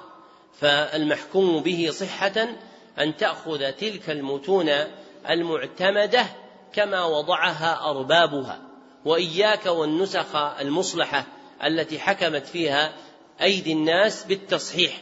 وإنما يغتفر هذا فيما يتعلق بالخطاب الشرعي. فإنه إذا أصلح المتن على وجه محقق صحته في خطاب الشرع جاز ذلك. ومنه ما عمد إليه أهل المشرق لما طبعوا العقيدة الواسطية فجعلوا الآيات فيها على رواية حفص عن عاصم. وإلا فإن أبا العباس ابن تيمية الحفيد كان يقرأ بحرف أبي عمرو بن العلاء. فلما أرادوا طبعها جعلوا الآية فيها مثبتا على رواية حفص عن عاصم فمثل ذلك لا بأس به. ونظيره إصلاح ما ساغ إصلاحه من ألفاظ الأحاديث النبوية وفق النسخ التي بأيدينا. فالنووي رحمه الله تعالى مثلا ذكر من أحاديث الأربعين حديث سفيان بن عبد الله الثقفي رضي الله عنه أن النبي صلى الله عليه وسلم قال قل آمنت بالله ثم استقم. وهذا اللفظ ليس موجودا في النسخ التي بأيدينا من صحيح مسلم وإنما فيها قل آمنت بالله فاستقم. فإذا أصلح هذا اللفظ على وفق ما بأيدينا كان ذلك سائغا مع الإنباه إلى أن ما ذكره النووي لا يقال فيه إنه خطأ. لأن النووي إنما أثبت تلك الأخبار بنسخ متصلة به بالسماع فهو صحيح في حق ما أثبته لكن في حقنا إنما يعول على ألفاظ النسخ التي بأيدينا. نعم. وأما الأمر الثاني فأخذه على مفيد ناصح فتفزع إلى شيخ تتفهم عنه معانيه يتصف بهذين الوصفين وأولهما الإفادة وهي الأهلية في العلم فيكون ممن عرف بطلب العلم وتلقيه حتى أدرك فصارت له ملكة قوية فيه. والأصل في هذا ما أخرجه أبو داود رحمه الله في سننه. قال حدثنا زهير بن حرب وعثمان بن أبي شيبة قال حدثنا جرير عن الأعمش عن عبد الله بن عبد الله عن سعيد بن جبير عن ابن عباس رضي الله عنهما أن النبي صلى الله عليه وسلم قال تسمعون ويسمع منكم ويسمع ممن يسمع منكم وإسناده قوي والعبرة بعموم الخطاب لا بخصوص المخاطب فلا يزال فلا يزال من معالم العلم في هذه الأمة أن يأخذه الخالف عن السالف. أما الوصف الثاني فهو النصيحة وتجمع معنيين اثنين أحدهما صلاحية الشيخ للاقتداء به والاهتداء بهديه ودله وسمته. قوله والاهتداء بهديه ودله وسمته. الهدي اسم للطريقة التي يكون عليها العبد. الهدي اسم للطريقة التي يكون عليها العبد. وهو جامع للسمت والدل. وهو جامع للسمت والدل. فعطفهما عليه من عطف الخاص على العام. وبين الدل والسمت فرق. فالدل هو الهدي المتعلق بالصورة الظاهرة هو الهدي المتعلق بالصورة الظاهرة. وأما السمت فهو اسم للهيئة المتعلقة بالأفعال اسم للهيئة المتعلقة بالأفعال اللازمة للعبد أو المتعدية عنه. نعم. والآخر معرفته بطرائق التعليم بحيث يحسن تعليم المتعلم ويعرف ما يصلح له وما يضره وفق التربية العلمية التي ذكرها الشاطبي في الموافقات. وبرنامج مهمات العلم يخرج نوره من هذه المشكاة التي ذكرها الشاطبي في طرائق التعليم من معرفة ما يصلح للمتعلم وإحسان تعليمه فالناس يحدث لهم مع ضيق أوقاتهم وضنك أحوالهم وكثرة أشغالهم ما يوجب طلب الأصلح لهم. فيحدث لهم من التصرف في العلم ما يكون معينا لهم على حفظ العلم والدين وعدم ضياعه. قال عمر بن عبد العزيز رحمه الله يحدث للناس أقضية بقدر ما يحدثون من الفساد. يحدث للناس أقضية بقدر ما يحدثون من الفساد. انتهى كلامه. فإن الناس إذا استشرى فيهم الفساد أقيم من الزواجر ما يردعهم عنه مما لم يكن معروفا من قبل. وكذلك إذا خيف فوات العلم والدين لتغير الأحوال واختلاف الأوقات أحدث لهم من التصرف في العلم ما يعينهم على حفظ العلم والدين. فليس هذا البرنامج ونظراؤه بدعا من القول في العلم والعمل بل هو مبني على أصل وثيق وهو الذي ذكره الشاطبي من معرفة طرائق التعليم وإحسان تعليم الناس بملاحظة أحوالهم وحملهم على ما يصلحون به. وإذا قال قائل فهل كان من مضى ممن يعتد به يشرح المتون المشروحة في هذا البرنامج في مثل هذه المدد؟ قيل لم يزل الناس على ذلك حتى بلوا بتطويل العبارات. وإذا أردت أن تعرف صدق ذلك فإن مفتي البلاد الأسبق شيخنا ابن باز رحمه الله له شروح محفوظة صوتيا لثلاثة الأصول والقواعد الأربع والواسطية والتوحيد فاستمع إليها وستجد أن المدة التي شرح فيها هذه المتون هي في كثير منها أقل من المدة التي نشرح فيها هذه المتون ولم يكن الناس يعرفون تطويل العبارات في التعليم الذي يراد به نفع الناس لجمهور الخلق.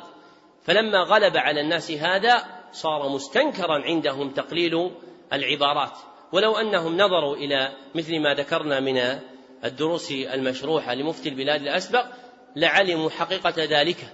وكان ممن تأخر زمنه ممن أدركنا من الطبقة السابقة وهو في طبقة شيوخ الشيخ ابن باز شيخنا عبد العزيز بن مرشد رحمه الله وكان متصديا لتعليم العلم غير مشغول عنه بأي أمر من أمور الدنيا. فكان يقرئ في المدة اليسيرة كتبا كثيرة لتفرغه الكامل للعلم مع ملاحظته هذا الأصل وهو تقليل العبارات في تحصيل الإفادات. فتخرج به أناس كثير. وأما تطويل العبارة فربما كان مانعا للإنسان من إدراك العلم وإنما يحسن هذا في حال دون حال. ولسنا بالذين نعيب مطلقا تطويل تطويل العبارات لمن يصلح له ويناسب حاله. لكننا لا نقول إن تقليل العبارات يضيع العلم بل تقليل العبارات يحفظ العلم. وحمل الناس على ما يصلح لهم في ضيق أوقاتهم وتغير أحوالهم أمر ينبغي أن يلاحظه مريد الخير بالناس. فإن من أراد أن يقيس حالنا على حال من مضى أخطأ فيه. فإن طالب العلم في من مضى كان طول يومه فارغا لمعلمه.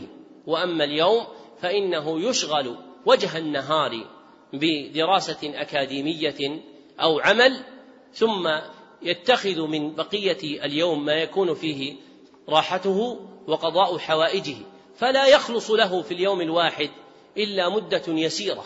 فإذا أريد حفظ العلم لم يكن من العقل عدم ملاحظة تغير أحوال الناس بل تكون حال العاقل الحكيم الرشيد مريد النفع للناس أن يحدث لهم من الأحوال التي يحفظ بها العلم والدين ما يعينهم على ذلك ومما ينبه إليه فيما يتعلق بالجهل بطرائق التعليم أن من الناس من المعلمين أو المتعلمين صار يكتفي بقراءة أو إقراء المتون المعتمدة مرة واحدة ويتشاغل عنها بغيرها وهذا من الجهل بحقيقة العلم.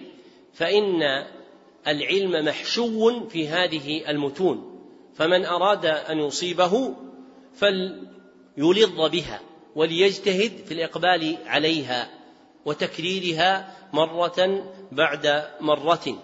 فإن إعادة النظر فيها خير له من جعل وقته في غيرها. وانظر إلى حكمة الشريعة الغراء في تكرار الفاتحة في الصلوات. فإنك تقرأ الفاتحة في اليوم الواحد مرات ومرات في كل صلاة فإنه لما عظم قدرها احتيج إلى تكريرها ولا يذهب ذلك التكرير رونقها ولا يزيل جدة معانيها بل يزيد بريقها وهجا ويظهر للإنسان من معانيها إن تدبرها ما لم يكن يعلمه من قبل كما ذكر أبو العباس ابن تيمية الحفيظ رحمه الله تعالى فاللائق بمريد العلم أن يديم تكرار ما ينفعه مرة بعد مرة وأن لا يقطع عنه بدعوى أن قراءته مرة واحدة كافية في الانتفاع به. بل متى كان الشيء نافعا كان الأنفع للإنسان أن يكثر من تكريره. وإذا أعيد النافع على القلب مرة بعد مرة قرت معانيه في القلب وثبتت. وقد ذكر من أخبار شيخنا ابن باز رحمه الله أن كتاب ثلاثة الأصول وأدلتها قرئ عليه في مدينة الدلم. إبان كان قاضيا لها أكثر من مئة مرة. ولو سألت أحدنا معلما أو متعلما كم قرأت هذا الكتاب أو أقرأته لقال مرة واحدة وهذا من الغبن المستبين والحرمان المبين الذي يصرف به العبد عن أصول العلم النافعة. وفي مثل هذا يقول أبو عبيد القاسم بن سلام رحمه الله تعالى عجبت لمن ترك الأصول عجبت لمن ترك الأصول وطلب الفضول. انتهى كلامه عجبت لمن ترك الأصول وطلب الفضول. ومن جملة ما يندرج في كلامه العزوف عن الأصول المعتمدة والاشتغال بشذور العلم المتفرقة. وفي منفعة إعادة العلم أنشدت أبياتا منها لا تضجروا من كرة الإعادة وشمروا ذا منهج الإفادة. والحق في المعروف بالنفاعة تكراره حتى تقوم الساعة. وأجدر العلوم أن يعاد أصولها وما هدى العباد كم كرر الأشياخ للأصول وما بلوا بمذهب الفضول فمن أراد العلم بالإحكام ملتمسا أو مرشد الأنام فليمسكا بعروة المتون وليحتفل بجوهر الفنون وليحكم الألفاظ والمعاني مكررا كالسبع في المثاني. وهي قصيدة معروفة باسم منفعة الإعادة. من التمسها وجدها. نعم. المعقد السادس رعاية فنونه في الأخذ وتقديم الأهم فالمهم. إن الصورة المستحسنة يزيد حسنها بتمتع البصر بجميع أجزائها ويفوت من حسنها عند الناظر بقدر ما يحتجب عنه من أجزائها والعلم هكذا من راعى فنونه بالأخذ وأصاب من كل فن حظا كملت آلته في العلم. قال ابن الجوزي رحمه الله في صيد خاطره جمع العلوم ممدوح من كل فن خذ ولا تجهل به. فالحر مطلع على الأسرار. ويقول شيخ شيوخنا محمد بن مارع رحمه الله في إرشاد الطلاب ولا ينبغي للفاضل أن يترك علما من العلوم النافعة التي تعين على فهم الكتاب والسنة إذا كان يعلم من نفسه قوة على تعلمه ولا يسوغ له أن يعيب العلم الذي يجهله ويزري بعالمه. فإن هذا نقص ورذيلة فالعاقل ينبغي له أن يتكلم بعلم أو يسكت بحلم وإلا دخل تحت قول القائل أتاني أن سهلا ذم جهلا علوما ليس يعرفهن سهل علوما لو قراها ما قلاها ولكن الرضا بالجهل سهل قوله ما قلاها أي ما أبغضها. فالقلى هو البغض ومنه قوله تعالى ما ودعك ربك وما قلى نعم. انتهى كلامه. وإنما تنفع رعاية فنون العلم باعتماد أصلين أحدهما تقديم الأهم فالمهم مما يفتقر إليه المتعلم في القيام بوظائف العبودية لله. سئل مالك بن أنس إمام دار الهجرة عن طلب العلم فقال حسن جميل ولكن انظر الذي يلزمك من حين تصبح إلى حين تمسي فالزمه. قال أبو عبيدة معمر بن المثنى رحمه الله من شغل نفسه بغير المهم أضر بالمهم. وقدم الأهم إن العلم جم والعمر طيف زار أو ضيف ألم. والآخر أن يكون قصده في أول طلبه تحصيل مختصر في كل فن حتى إذا استكمل أنواع العلوم النافعة نظر إلى ما وافق طبعه منها وآنس من نفسه قدرة عليها فتبحر فيه سواء كان فنا واحدا أم أكثر. أما بلوغ الغاية في كل فن والتحقق بملكته فإنما يهيأ له الواحد بعد الواحد في أزمنة متطاولة. ثم ينظر المتعلم ثم ينظر المتعلم فيما يمكنه من تحصيلها إفرادا للفنون ومختصراتها واحدا بعد واحد أو جمعا لها والإفراد هو المناسب لعموم الطلبة. ومن طيار شعر الشراقطة قول أحدهم وإن ترد تحصيل فن تممه وعن سواه قبل الانتهاء مه وفي ترادف العلوم المنع جاء إن توأمان استبقا لن يخرجا. قوله ومن طيار شعر الشناقطة الشعر الطيار هو الذي لا يعلم قائله فما لم يعلم قائله من الإشعار سمي طيارا. وإلى هذا المعنى أشار منشدكم بقوله شائع الأبيات إن لم يعلم. قائله الطيار بين الأمم شائع الأشعار إن لم يعلم. قائله الطيار بين الأمم وقوله مه كلمة زجر أي انتهي عن ذلك. نعم. ومن عرف من نفسه قدرة على الجمع جمع وكانت حاله استثناء من العموم. ومن نواقض هذا المعقد المشاهدة الإحجام عن تنوع العلوم والاستخفاف ببعض المعارف والاشتغال بما لا ينفع مع الولع بالغرائب. وكان مالك يقول شر العلم الغريب وخير العلم الظاهر الذي قد رواه الناس. وخير العلم الظاهر الذي قد رواه الناس. المعقد السابع المبادرة إلى تحصيله واغتنام سن الصبا والشباب. فإن العمر زهرة إما أن تصير بسلوك المعالي ثمرة وإما أن تذبل وإن مما تثمر به زهرة العمر المبادرة إلى تحصيل العلم وترك الكسل والعجز واغتنام سن الصبا والشباب امتثالا للأمر باستباق الخيرات كما قال تعالى فاستبقوا الخيرات وأيام الحداثة فاغتنمها ألا إن الحداثة لا تدوم. قال أحمد رحمه الله ما شبهت الشباب إلا بشيء كان في كمي فسقط والعلم في سن الشباب أسرع إلى النفس وأقوى تعلقا ولصوقا. قال الحسن البصري رحمه الله العلم في الصغر كالنقش في الحجر فقوة بقاء العلم في الصغر كقوة بقاء النقش في الحجر. فمن اغتنم شبابه نال إربة وحمد عند مشيبه سراه. اغترم سن الشباب يا فتى عند المشيب يحمد القوم السرى وأضر شيء على الشباب التسويف وطول الأمل فيسوف أحدهم ويركب بحر الأماني ويشتغل بأحلام اليقظة. ويحدث نفسه أن الأيام المستقبلة ستفرغ له من الشواغل وتصفو من المكدرات والعوائق. قوله ويشتغل بأحلام اليقظة أحلام اليقظة تركيب يراد به ما لا حقيقة له. نعم. والحال المنظورة أن من كبرت سنه كثرت شواغله. كبرت. و... أن من كبرت سنه. والحال المنظورة أن من كبرت سنه كثرت شواغله وعظمت قواطعه مع ضعف الجسم ووهن القوى ولن تدرك الغايات العظمى بالتلهف والترجي والتمني ولست بمدرك ما فات مني بلهف ولا بليت ولا لوني ولا يتوهم مما سبق أن الكبير لا يتعلم بل هؤلاء أصحاب رسول الله صلى الله عليه وسلم تعلموا كبارا ذكره البخاري في كتاب العلم من صحيحه وإنما يعسر التعلم في الكبر كما بينه الماوردي في أدب في أدب الدنيا والدين لكثرة الشواغل وغلبة القواطع وتكاثر العلائق فمن قدر على دفعها عن نفسه أدرك العلم وقد وقع هذا لجماعة من النبلاء طلبوا العلم كبارا فأدركوا منه قدرا عظيما منهم القفال الشافعي رحمه الله. المعقد الثامن لزوم التأني في طلبه وترك العجلة. إن, إن تحصيل العلم لا يكون جملة واحدة إذ القلب يضعف عن ذلك وإن للعلم فيه ثقلا كثقل الحجر في يد حامله.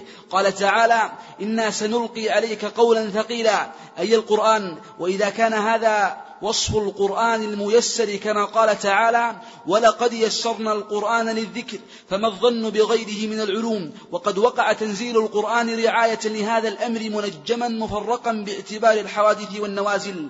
كما قال تعالى وقال الذين كفروا لولا نزل عليه القرآن جملة واحدة كذلك لنثبت به فؤادك ورتلناه ترتيلا. وهذه الآية حجة في لزوم التأني في طلب العلم والتدرج فيه وترك العجلة كما ذكره الخطيب البغدادي في الفقيه والمتفقه والراغب الأصفهاني في مقدمة جامع التفسير. قوله وقد وقع تنزيل القرآن رعاية لهذا الأمر منجما أي مفرقا.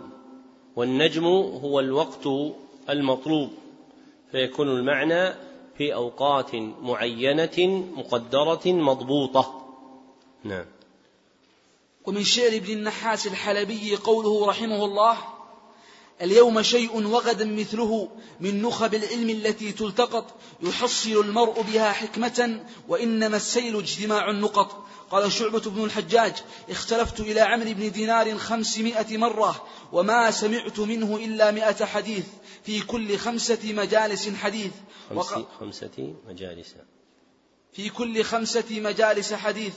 صلى الله عليكم وقال حماد بن أبي سليمان لتلميذ له تعلم كل يوم ثلاث مسائل ولا تزد عليها شيئا. ومقتضى لزوم التأني والتدرج البداءة بالمتون القصار المصنفة في فنون العلم حفظا واستشراحا والميل عن مطالعة المطولات التي لم يرتفع الطالب بعد إليها. ومن تعرض للنظر في المطولات فقد يجري على دينه. وتجاوز الاعتدال في العلم ربما أدى إلى تضييعه. ومن بدائل الحكم قول عبد الكريم الرفاعي أحد شيوخ العلم بدمشق الشام في القرن الماضي طعام الكبار سم الصغار. وصدق فإن الرضيع إذا تناول طعام الكبار مهما لذ وطاب أهلكه وأعطبه. ومثله من يتناول المسائل الكبار من المطولات ويوقف نفسه مع ضعف الآلة على خلاف العلماء وتعدد مذاهبهم في المنقول والمعقول. المعقل التاسع الصبر في العلم تحملا وأداء. إذ كل جليل من الأمور لا يدرك إلا بالصبر. وأعظم شيء تتحمل به النفس طلب المعالي تصبيرها عليه. ولهذا كان الصبر والمصابرة مأمورا بهما لتحصيل أصل الإيمان تارة ولتحصيل كماله تارة أخرى. قال تعالى يا أيها الذين آمنوا اصبروا وصابروا. وقال تعالى واصبر نفسك مع الذين يدعون ربهم بالغداة والأشي يريدون وجهه. قال يحيى بن أبي كثير في تفسير هذه الآية هي مجالس الفقه. ولن يحصل أحد العلم إلا بالصبر. قال يحيى بن أبي كثير أيضا لا يستطاع العلم براحة الجسد فبالصبر يخرج من معرة الجهل. قال الأصمعي من لم يحتمل ذل التعليم ساعة بقي في ذل الجهل أبدا وبه تدرك لذة العلم. قال بعض السلف من لم يحتمل ألم التعليم لم يذق لذة العلم ولا بد دون الشهد من سم لسعة. قوله ولا بد دون الشهد من سم لسعة الشهد بفتح الشين وضمها هو العسل في الشمع هو العسل في الشمع ودونه إبر النحل التي تلسع من أراده وكذلك معالي الأمور دونها وخزات الألم التي تصعب الوصول إليها فمن لم يحتمل وخزات الألم في طلب المعالي لم يصل إليها. نعم. وكان يقال من لم يركب المصاعب لم ينل الرغائب وصبر العلم نوعان أحدهما صبر في تحمله وأخذه فالحفظ يحتاج إلى صبر والفهم يحتاج إلى صبر وحضور مجالس العلم يحتاج إلى صبر ورعاية حق الشيخ تحتاج إلى صبر والنوع الثاني صبر في أدائه وبثه وتبليغه إلى أهله فالجلوس للمتعلمين يحتاج إلى صبر وإفهامهم يحتاج إلى صبر واحتمال زلاتهم يحتاج إلى صبر وفوق هذين النوعين وفوق هذين النوعين من صبر العلم الصبر على الصبر فيهما والثبات عليهما لكل إلى شأو العلا وثبات ولكن عزيز في الرجال ثبات. قوله لكل إلى شاو العلا الشاو هو الغاية والوثبات جمع وثبة وهي القفزة والمعنى لكل إلى غايات العلا قفزات في طلابها. ولكن يعز في الرجال الثبات على مطلوبهم. وقديما قيل من ثبت نبت فمن كانت له عزيمة تثبته في طلب مقصوده وصل إليه. وفي آخر الهداية لمنشدكم قوله إن الرجال إن الثبات في الرجال عزا ويغنم الرجال منه العزا. فإذا ثبت المرء في طلاب مقصوده حصل غايته وبلغ العز الذي يروم حصوله. فينبغي أن يجتهد طالب العلم في تثبيت نفسه وتذكيرها بالصبر. فإن الصبر إذا جرعته النفس انقلبت الآلام التي يجدها إلى لذات بل فقدها بالكلية. وصار ثباته على العلم ممكنا. ولما غاب عن الناس التذكير بهذا الأصل وإشهاد القلوب له قل فيهم الصبر على العلم. فتجد أحدهم ربما جلس في مقاعد التعليم سنة ثم تململ وتركها. وإذا كان عاكفا في حلقة من حلق العلم كان نشيطا في الإقبال مدة يسيرة ثم تشاغل بغير الإقبال على العلم الذي يسمعه وهذا من ضعف صبره. فمن وجد ذلك في نفسه فليحسن سياستها وليعجل بمداواتها وإشفائها من علتها وإلا فإنها تسري فيه حتى تغلب عليه فيترك طلب العلم بخلاف من راضها وجاهدها في طلب العلم فإنه لا يزال يحملها على مقصوده حتى تهون عنده تلك المصاعب ويفقدها بالكلية. ومن لطيف ما يذكر أن أحد الطلبة ممن يحضر مثل هذه المجالس ذكر لي أنه ابتداء حضوره كان يجد ثقلا في حضورها. لطول مدتها عما عليه الناس لا على ما كان عليه أهل العلم. ثم صبر نفسه حتى وجد أنه فقد ما كان يؤنسه واكتشف ذلك بأنه كان يبكر إلى صلاة الجمعة فإذا دخل المسجد بادر إلى عمود يتكئ عليه. فلما واصل حضور هذه المجالس صار لا يحتاج إلى ذلك العمود لأنه عود نفسه على الصبر بالجلوس مدة طويلة فصار لا يجد آلاما في ظهره. فإذا ذكر الإنسان نفسه هذا الصبر وجرعها ألمه محتسبا الأجر عند الله سبحانه وتعالى مستحضرا أنه يجلس في مقعد من مقاعد جهاد النفس هو أعظمها في تعريفها الحق الموصل إلى الله سبحانه وتعالى صبر الإنسان وسيجد الإنسان لذة صبره بما يفوز به من الخير في الدنيا وما يرجوه عند الله سبحانه وتعالى في الأخرى. فنسأله سبحانه وتعالى أن يعيننا على الرشد وأن يرزقنا العزيمة فيه. نعم. ومن يلزم الصبر يظفر بالرشد قال أبو يعلى الموصلي المحدث إني رأيت وفي الأيام تجربة للصبر عاقبة محمودة الأثر وقل من جد في أمر تطلبه واستصحب الصبر إلا فاز بالظفر. المعقد العاشر ملازمة آداب العلم. قال ابن القيم رحمه الله في كتابه مدارج السالكين أدب المرء عنوان سعادته وفلاحه وقلة أدبه عنوان شقاوته وبواره. فما استجلب خير الدنيا والآخرة بمثل الأدب. ولا استجلب حرمانهما بمثل قلة الأدب والمرء لا يسمو بغير الأدب وإن يكن ذا حسب ونسب.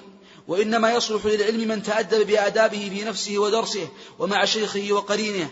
قال يوسف بن الحسين بالأدب تفهم العلم لأن المتأدب يرى أهلا للعلم فيبذل له وقليل الأدب يعز العلم أن يضيع عنده. سأل رجل البقاعي أن يقرأ عليه فأذن له البقاعي فجلس الرجل متربعا فامتنع البقاعي من إقرائه وقال له أنت أحوج إلى الأدب منك إلى العلم الذي جئت تطلبه. ومن هنا كان السلف رحمهم الله يعتنون بتعلم الأدب كما يعتنون بتعلم العلم. قال ابن سيرين قال ابن سيرين رحمه الله كانوا يتعلمون الهدي كما يتعلمون العلم بل إن طائفة منهم يقدمون تعلمه على تعلم العلم. قال مالك بن أنس لفتى من قريش يا ابن أخي تعلم الأدب قبل أن تتعلم العلم وكانوا يظهرون حاجتهم إليه. قال مخلد بن الحسين لابن المبارك يوما نحن إلى كثير من الأدب أحوج منا إلى كثير من العلم. قوله رحمه الله نحن إلى كثير من الأدب أحوج منا إلى كثير من العلم. ذاك في زمانه فما بالك بزماننا؟ وما أحسن موقع نحن في الإزراء على النفس وعيبها وبيان نقصها؟ وإنما أراد مخلد رحمه الله تعالى بالإزراء على نفوس أهل زمانه تحريضهم على تحصيل الكمال من الأحوال بتكميل أدبهم والاحتياج إليه أكثر من احتياجهم إلى العلم. وإذا كان هذا كلاما صادرا في حق من كانوا أكمل منا حالا فلنحن إلى أدب أكثر مما كانوا عليه أحوج. فينبغي أن يحرص طالب العلم على الأخذ بالأدب وأن يحققه في نفسه وأن يجتهد في معرفة مواقعه وامتثال مأموره. فإن المتأدب يصلح أن يكون وعاء للعلم وكما ينتخب الناس لأنسابهم ما يشرفون به فإن الله سبحانه وتعالى يصطفي للعلم من يشرف به. فكما أن النبوة اختيار يجتبي الله عز وجل إليها من شاء من كمل خلقه فإن العلم اجتباء من الله سبحانه وتعالى وليس هذا الاجتباء للخلق بألوانهم ولا أنسابهم ولا أحسابهم ولا أموالهم ولا قواهم وإنما على قدر آدابهم. فمن تأدب في العلم صلح أن يكون وعاء له ومن كان قليل الأدب فيه فإنه يحرم العلم.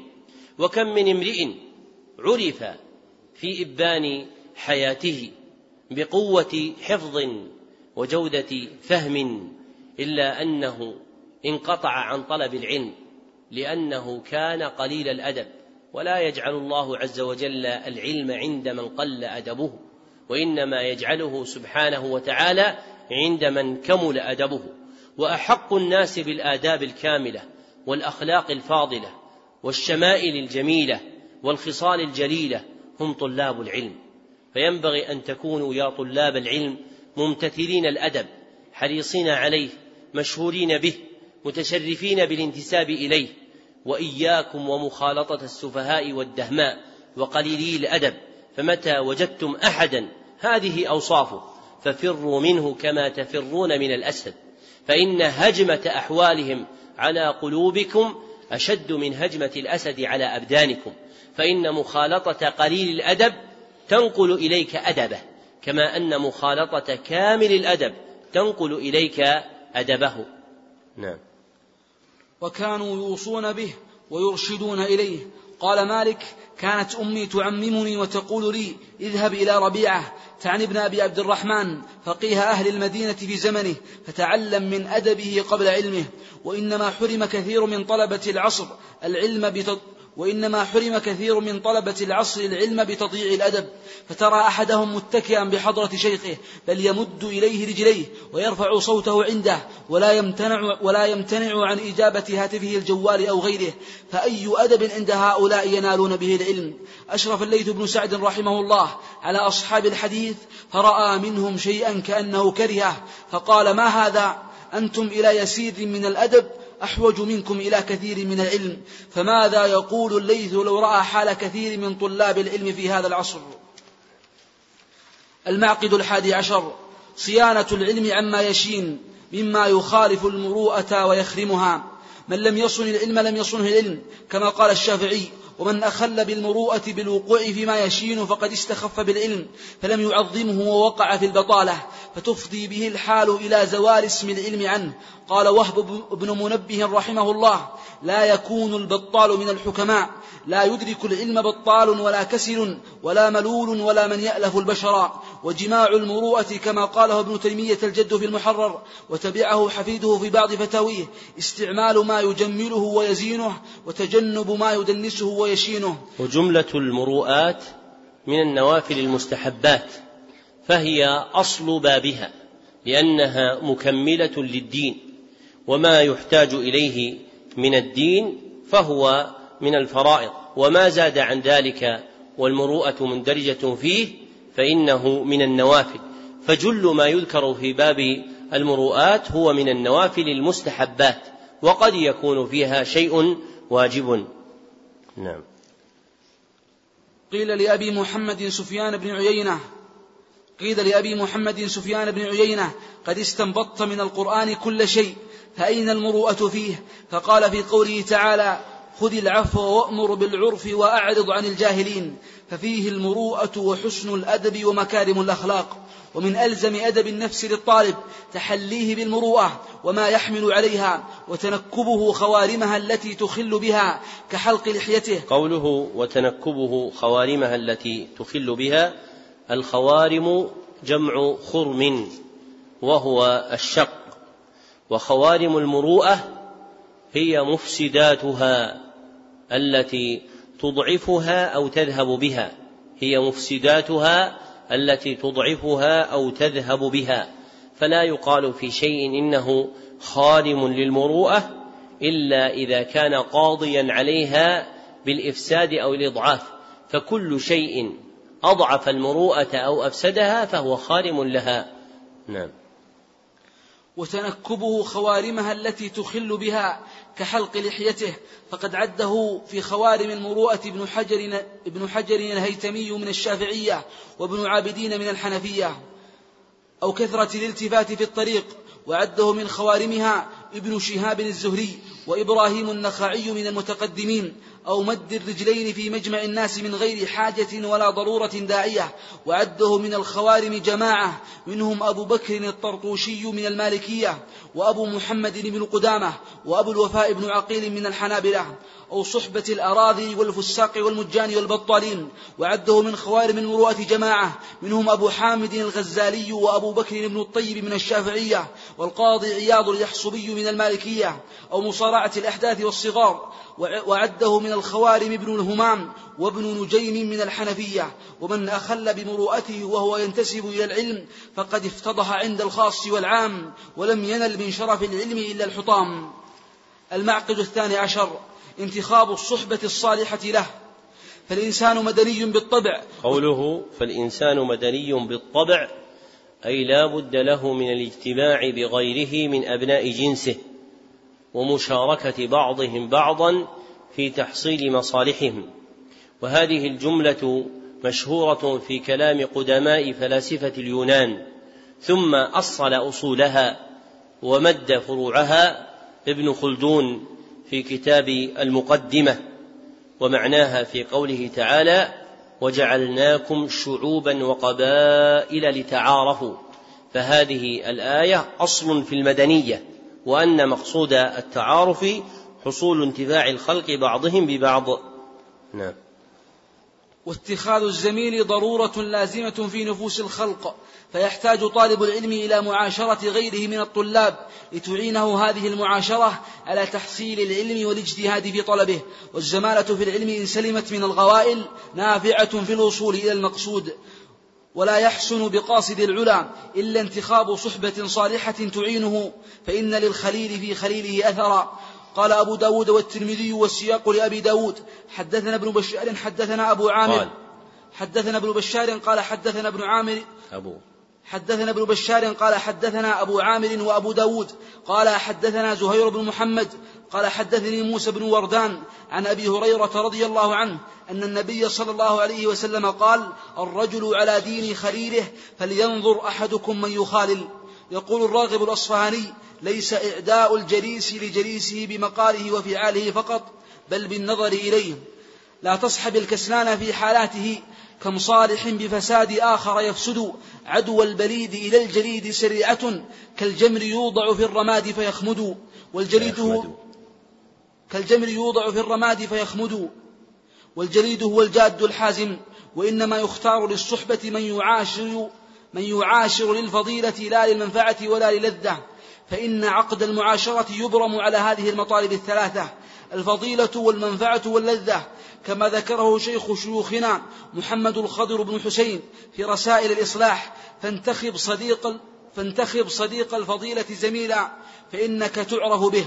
قال ابن مسعود رضي الله عنه اعتبروا الرجل بمن يصاحب فإنما يصاحب الرجل من هو مثله. وأنشد أبو الفتح البستي لنفسه إذا ما اصطنعت امرئا فليكن شريف اصطنعت امرأ إذا ما اصطنعت امرأ فليكن شريف النجار زكي الحسب فنذل الرجال كنذل النبات فلا للثمار ولا للحطب. قوله شريف النجار النجار بكسر النون وضمها الأصل والأنساب مؤثرة في الطبائع. ذكره أبو العباس بن تيمية في اقتضاء الصراط المستقيم ولذلك لا تلم خوارم العادات وقبائح الأخلاق إلا بساقط الأصل. نعم. ويقول ابن بانع رحمه الله في إرشاد الطلاب وهو يوصي طالب العلم ويحذر كل الحذر من مخالطة السفهاء وأهل المجون والوقاحة وسيء السمعة والأغبياء والبلداء فإن مخالطتهم سبب الحرمان وشقاوة الإنسان. وكأن هذا عين قول سفيان بن عيينة إني لأحرم جلسائي الحديث الغريب لموضع رجل واحد ثقيل فقد يحرم المتعلم العلم لأجل صاحبه فاحذر هذا الصنف وإن تزيى بزي العلم فإنه يفسدك من حيث لا تحس. قوله رحمه الله إني لأحرم جلسائي الحديث الغريب يعني الحديث الذي يستفاد لعلوه أو لمحل معناه فهذا مراده بالغريب في هذا الموضع. نعم. المعقد الثالث عشر بذل الجهد في تحفظ العلم والمذاكرة به والسؤال عنه إذ تلقيه عن الشيوخ لا ينفع بلا حفظ له ومذاكرة به وسؤال عنه فهؤلاء تحقق في قلب طالب العلم تعظيمه بكمال الالتفات إليه والاشتغال به فالحفظ خلوة بالنفس والمذاكرة جلوس إلى القرين والسؤال إقبال على العالم فبالحفظ يقرر العلم في القلب وينبغي أن يكون جل همة الطاء وينبغي أن يكون جل همة الطالب مصروفا إلى الحفظ والإعادة. كما يقول ابن الجوزي رحمه الله في صيد خاطره ولم يزل ولم يزل العلماء الأعلام يحضون على الحفظ ويأمرون به. قال عبيد الله بن الحسن وجدت أحضر العلم منفعه ما وعيته بقلبي ولكته بلساني. قوله ولكته بلساني أي حركته بلساني أي حركت به لساني متحفظا إياه من قولهم لاك الشيء في فيه إذا علكه وتحرك به لسانه. ومن قواعد العلم أن القراءة التي يرفع بها الصوت تكون للحفظ والقراءة التي يخفض بها الصوت تكون للفهم. فإذا أراد المرء أن يحفظ شيئا فليرفع صوته وإذا أراد أن يفهم شيئا فليخفض صوته. فإنه إذا رفع صوته اجتمع على الحفظ آلتان. إحداهما أذنه بما يلقى إليها والأخرى عينه بما تدرك منه. فيكون اجتماع الآلتين أقوى في ثبات المحفوظ. وإذا رام فهم شيء خفض صوته به لأنه إذا خفض صوته جمع قلبه عليه. لأن رفع الصوت يبدد قوة القلب وخفض الصوت يقويها. فإذا خفضت صوتك جمعت قوة قلبك على ما تروم إدراكه فأدركته وفهمته. نعم. وسمعت شيخنا ابن عثيمين رحمه الله يقول عثيمين. أحسن الله إليكم. وسمعت شيخنا ابن عثيمين رحمه الله يقول حفظنا قليلا وقرأنا كثيرا فانتفعنا بما حفظنا أكثر من انتفاعنا بما قرأنا. ليس بعلم ما حوى القمطر ما العلم إلا ما حواه الصدر. قوله القمطر بكسر القاف وفتح الميم اسم وعاء كانت تحفظ الكتب وتصان فيه فيما سبق وهو بمنزلة الحقيبة التي يتخذها الناس اليوم مقامه. نعم. والمتلمس للعلم لا يستغني عن الحفظ. ولا يجمل به أن يخلي نفسه منه. وإذا قدر على ما كان يصنع ابن الفرات رحمه الله فليأخذ به. فقد كان لا يترك كل يوم إذا أصبح أن يحفظ شيئا وإن قل. ومن عقل هذا المعنى لم يزل من الحفظ في ازدياد. فلا ينقطع, فلا ينقطع عنه حتى الموت. كما اتفق ذلك لابن مالك رحمه الله صاحب الألفية النحوية. فإنه حفظ في يوم موته خمسة شواهد. ما ذكره المصنف وفقه الله من أن ابن مالك رحمه الله بقي يحفظ إلى آخر عمره حتى حفظ في يومه الذي مات فيه خمسة شواهد. نبأ صادق دال على أن الإنسان لا تزال له قدرة على الحفظ حتى يموت فلا تزول قدرته على الحفظ إلا بزوال عقله ولكن القوى تختلف في ذلك فمن عود نفسه الحفظ وجعله دأبه وعادته فسيبقى مع كبره قادرا على الحفظ ما لم يتغير عقله. ومن الأخبار المنقولة في ترجمة ابن هشام النحوي صاحب أوضح المسالك ومغني اللبيب أنه تحول في آخر عمره وكان كبيرا من مذهب الشافعية إلى مذهب الحنابلة فحفظ متن الخرقي في فروع الحنابلة مع كبر سنه في خمسة أشهر. وذكر أن أبا الفرج ابن الجوزي رحمه الله تعالى طلب علم القراءات بعد سن الثمانين فأدركه ومعلوم مشقة حفظ أوجه القراءات المختلفة على من كان شابا لكنها تسهل على المرء ولو كان كبيرا إذا كان مرتاضا للحفظ آخذا به طول عمره. فمثل ذلك لا يزال قادرا على الحفظ ما لم يتغير عقله. فإذا تغير عقله حصل له العجز عن ذلك. فينبغي أن يجتهد طالب العلم في رياضة عقله على الحفظ والفهم ورياضة العقل كرياضة البدن.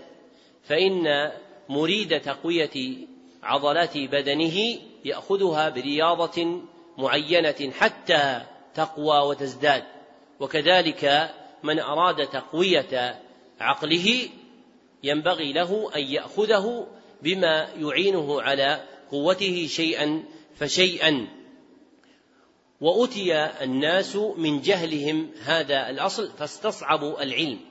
فإن أحدهم إذا ذكر له العلم طمحت نفسه إليه فهجم عليه هجمة الليث الهزبر فأخذه أخذا شديدا فحمل نفسه من الحفظ والفهم ما لا تطيقه الآن فيكل ويمل فيكل ويمل وينقطع عن ذلك. أما من أخذ نفسه شيئا فشيئا في ذلك فتعاطى من العلم حفظا وفهما شيئا يسيرا ثم ارتقى إلى ما فوقه بعد مدة ثم ارتقى إلى ما فوقه بعد مدة فإنه لا يزال في زيادة. فعلى رائم العلم أن يأخذ بهذا الأصل وأن لا يشغله ضعف البدايات. فإن البداية مقرونة بالضعف واعتبر هذا في نفسك. فقد كنت في بطن أمك جنينا. ثم خرجت منه وليدا ثم تقلبت غلاما ثم ارتفعت شابا يافعا وصار لك من القوة ما لا ما لم يكن لك من قبل. وكما رأيت هذا في نفسك بدنا فاعتبره في قلبك حالا فإن قلبك إذا أخذ بالتقوية شيئا فشيئا قوي. وإذا أردت أن تحمله شيئا لا يحتمله في المبادئ كان ضعيفا عن ذلك. وستصل من الكمالات في النهاية إلى شيء لم تكن تظن أنك تبلغه في البداية.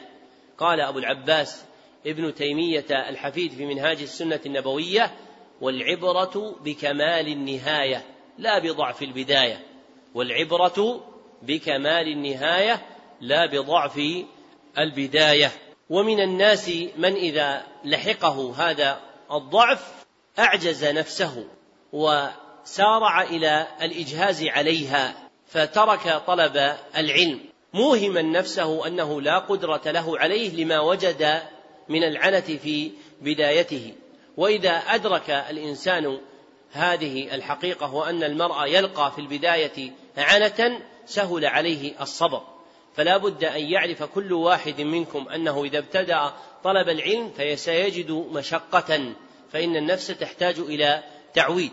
وإذا أراد أن يعودها فليأخذها شيئا فشيئا حتى يتمكن العلم في القلب فسيقوى القلب على طلاب ما هو شديد عظيم. وللتنبيه على هذا الأصل أنزل على النبي صلى الله عليه وسلم في أول ما أنزل آيات من سورة العلق. فلم ينزل على النبي صلى الله عليه وسلم شيء كثير وإنما أنزل عليه عدة آيات ليحتملها قلبه. وكذلك إذا أخذت في العلم فاعلم أنما أنك أن إنما تفلح إذا أخذت شيئا يسيرا منه ثم بعد مدة ارتفعت إلى ما فوقه. فإنك ستصل مع طول المدة ودوام الصبر إلى شيء كنت لا تظن أنك تقدر عليه في مبتدأ أمرك. والبلية التي تزعزع نفوس طلاب العلم وتضعف سيرهم هي استطالة الطريق. قال ابن القيم رحمه الله تعالى من استطال الطريق ضعف مشيه انتهى كلامه. فإياك أن تستطيل الطريق. فإنك تسلك طريقا عظيما وتأخذ سابلة جليلة هي ميراث خير الأنبياء صلى الله عليه وسلم. فاحمل نفسك على طلب العلم شيئا فشيئا مع الأيام والليالي وستنتفع به. وما أمرتم به من أخذ العلم شيئا فشيئا لا يخالفه جريان هذا البرنامج على هذا النحو المتتابع فإن المقصود من هذا البرنامج ليس تخريج طالب علم منه ولكن المراد منه أن يستفتح المبتدئون به تلقيهم ويتذكر به المتوسطون ما ينفعهم ويحقق منه المنتهون مسائل العلم. وإنما ينتفع بهذا البرنامج من إذا فرغ منه رجع إليه حفظا وفهما. فبقي في ذلك مدة طويلة. فمن أراد أن ينتفع بهذا البرنامج فإنه ينبغي له إذا فرغ منه بعون الله وتوفيقه ومدده أن يرجع إلى سماع هذه الدروس وأن يعتني بحفظ المتون التي شرعت مع ما ينتقي من التقريرات التي بينت بها معانيها. ولو بقي في ذلك سنة واحدة حتى يأتي وقته في سنة قادمة ثم حضره ثانية وثالثة ورابعة وخامسة فإنه يدرك العلم. وأنا كفيل لمن أخذ بهذه الطريق أنه من أخذ بهذا الطريق أنه سيجد العلم. وكم من واحد منا ونحن جميعا قد خضنا عباب العلم من طالت مدته وقلت منفعته للجهل بالطريق وما ينفع فيها. بخلاف من لزم هذه الأصول وأدمن النظر فيها وكررها على نفسه حفظا وفهما فإنه سيأخذ العلم الأصيل الجليل الاثيل الذي ينتفع به في الدنيا ويرجو نفعه عند الله سبحانه وتعالى في الآخرة. وليس العلم بكثرته وإنما العلم ببركته. وهذه المتون مما تواطأ الناس على الانتفاع بها.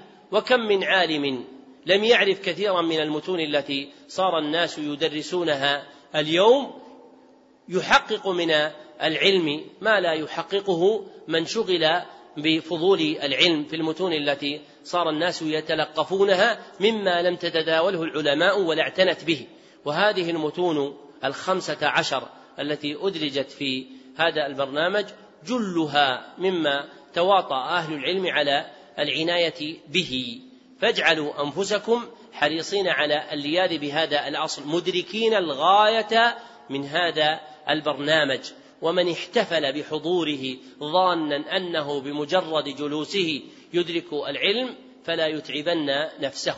وإنما ينبغي له أن يحضر أولا ثم إذا رجع إلى مقره في هذه المدينة أو غيرها أعاد النظر في هذه الكتب متنا وشرحا ثم كرر ذلك مرات ثم حرص على أن يعيد هذه الكتب بحضور شروحها مرة بعد مرة في كل سنة بإذن الله. عند ذلك يتحقق العلم في قلبه.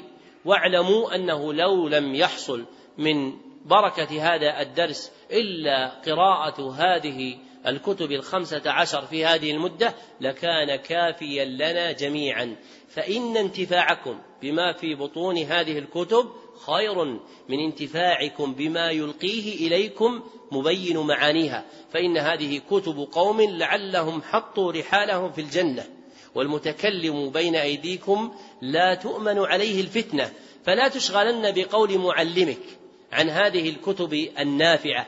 بل اجعل لنفسك منها حزبا تكرره حفظا وفهما يفتح لك بذلك ابوابا من الفهم والعلم. نسأل الله سبحانه وتعالى أن يفتح علينا فتوح عباده المخلصين.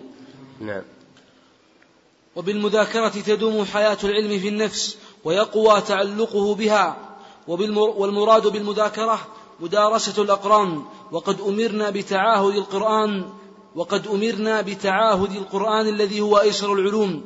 قال البخاري رحمه الله تعالى قال البخاري رحمه الله رحمه الله حدثنا عبد الله بن يوسف قال أخبرنا مالك عن نافع عن ابن عمر رضي الله عنهما أن رسول الله صلى الله عليه وسلم قال إنما مثل صاحب القرآن كمثل صاحب الإبل المعقلة إن عاهد عليها أمسكها وإن أطلقها ذهبت. ورواه مسلم من حديث مالك به نحوه.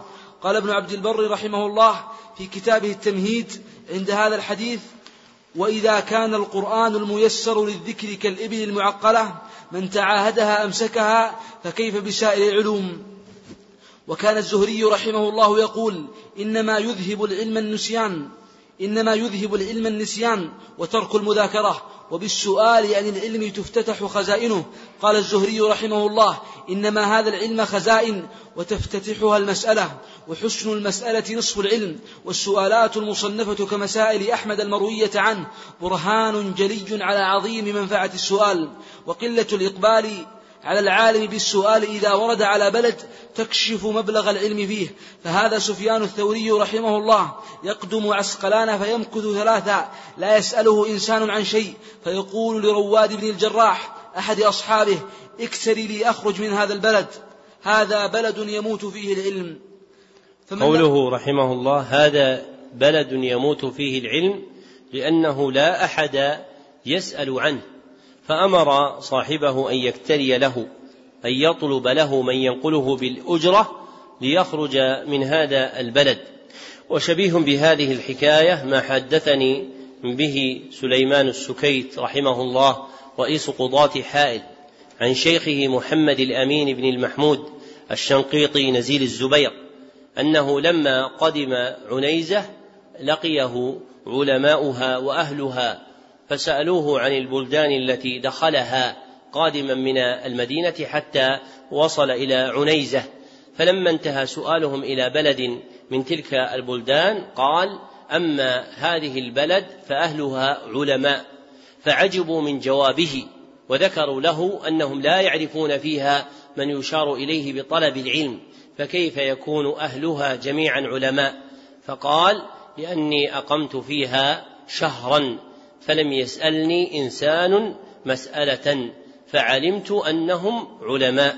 فمثل هذا البلد يموت فيه العلم وينبغي أن يخرج منه الإنسان مهاجرا. فبقاء موصوف بالعلم مدة في بلد لا يسأل عنه ولا ينتفع به دليل على عدم مبالاة أهله بالعلم وأنه ميت بينهم.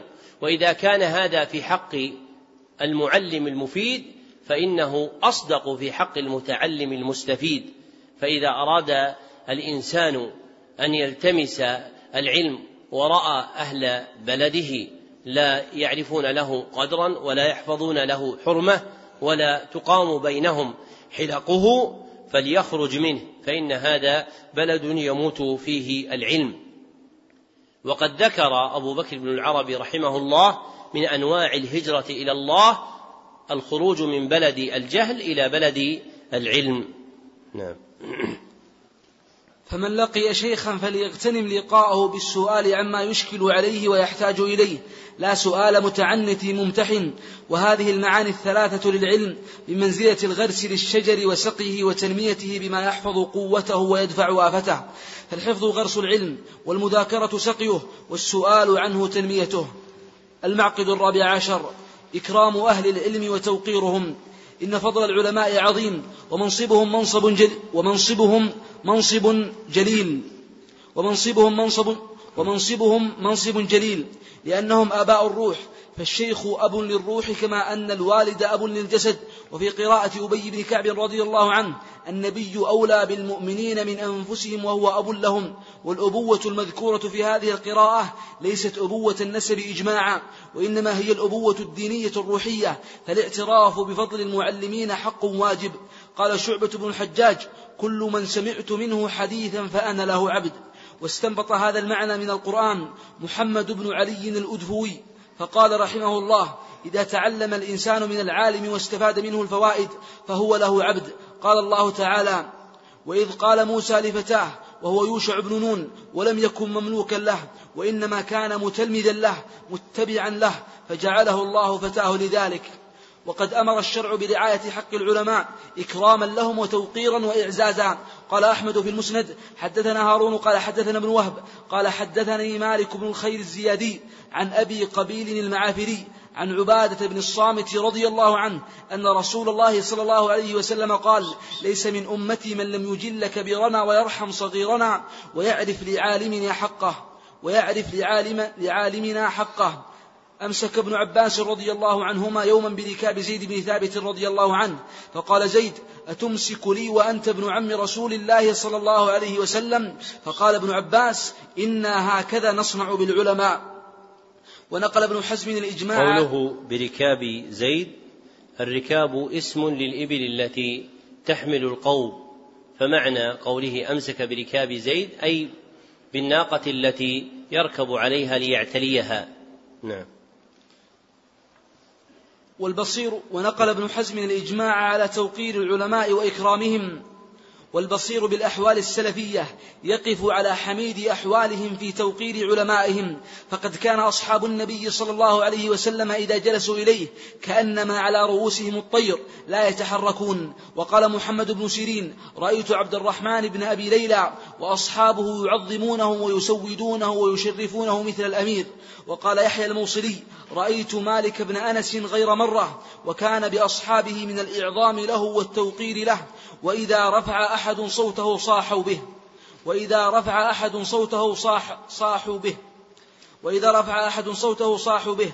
فمن الأدب اللازم للشيخ على المتعلم مما يدخل تحت هذا الأصل التواضع له والإقبال عليه وعدم الالتفات عنه ومراعاة أدب الحديث معه. وإذا حدث عنه عظمه من غير غلو بل ينزله منزلته لئلا يشينه من حيث أراد أن يمدحه. وليشكر تعليمه ويدعو له ولا يظهر الاستغناء عنه ولا يؤذه بقول أو فعل وليتلطف في تنبيهه على خطئه إذا وقعت منه زلة ومما تناسب الإشارة إليه هنا باختصار وجيز معرفة الواجب إزاء زلة العالم وهو ستة أمور. الأول التثبت في صدور الزلة منه والثاني التثبت في كونها خطأ وهذه وظيفة العلماء الراسخين فيسألون عنها. والثالث ترك اتباعه فيها. والرابع التماس العذر له بتأويل سائغ. والخامس بذل النصح له بلطف وس بذل النصح له بلطف وسر لا بعنف وتشهير. والسادس حفظ جنابه فلا تهدر كرامته في قلوب المسلمين. قوله حفظ جنابه الجناب بالفتح الجانب. والمراد قدره فيحفظ قدره ولا تهدر كرامته. وهذه النبذة في معرفة الواجب تجاه زلة العالم من عيون ما في هذه المقيدة من المعاني.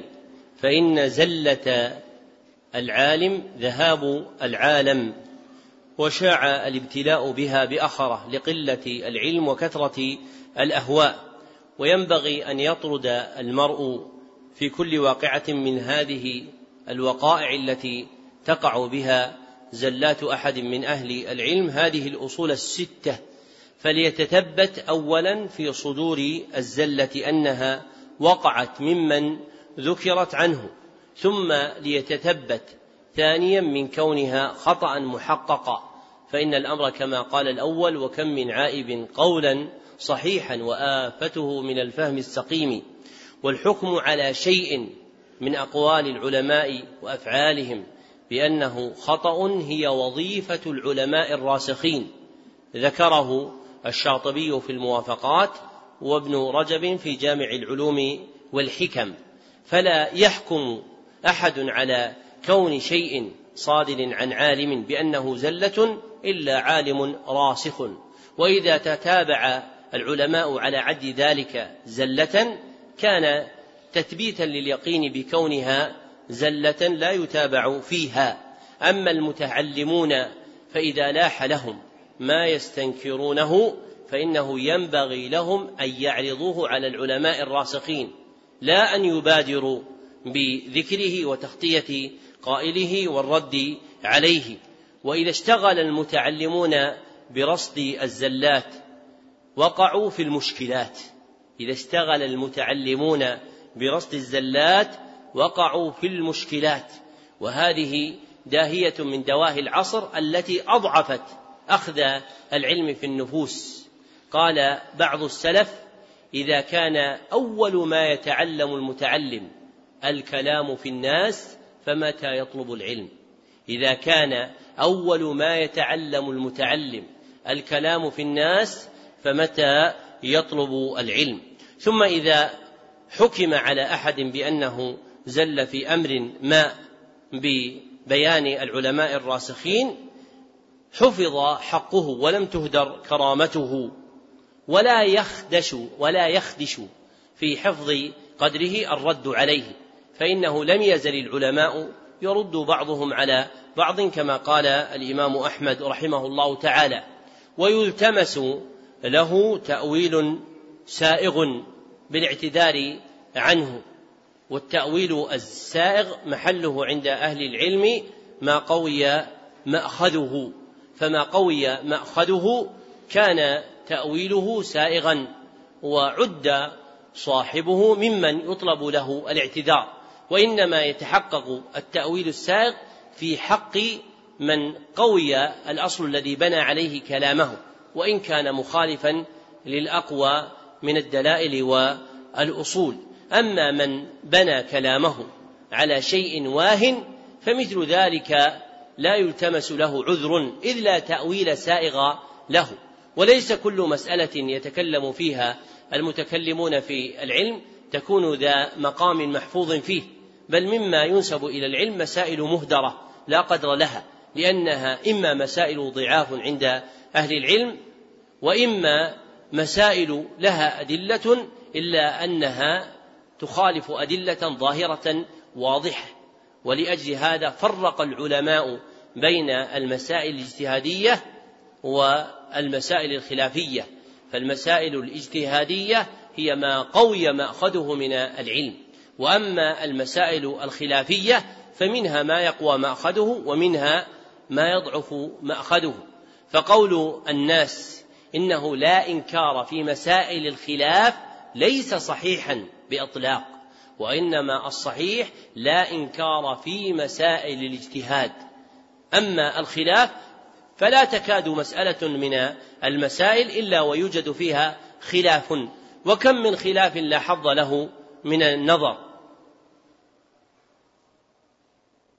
كما قال الحصار في آخر نظم المكي والمدني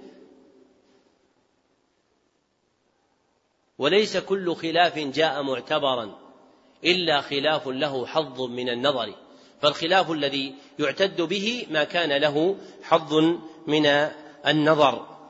ثم إذا التمس له العذر وحمل على التأويل السائغ بذلت له النصيحة بلطف ويسر لا بعنف وتشهير. فإن من نعت أهل السنة أنهم يعرفون الحق ويرحمون الخلق. ذكره أبو العباس ابن تيمية الحفيد رحمه الله تعالى. ثم إذا رد على زلة العالم بلطف ويسر حفظت له كرامته ولم تهدر لأجل هذه الزلة. وهذه الأصول الستة ميزان إقامة العدل في مثلها والثبات عليها مما يدخل على النفوس فإن العدل في الناس قليل.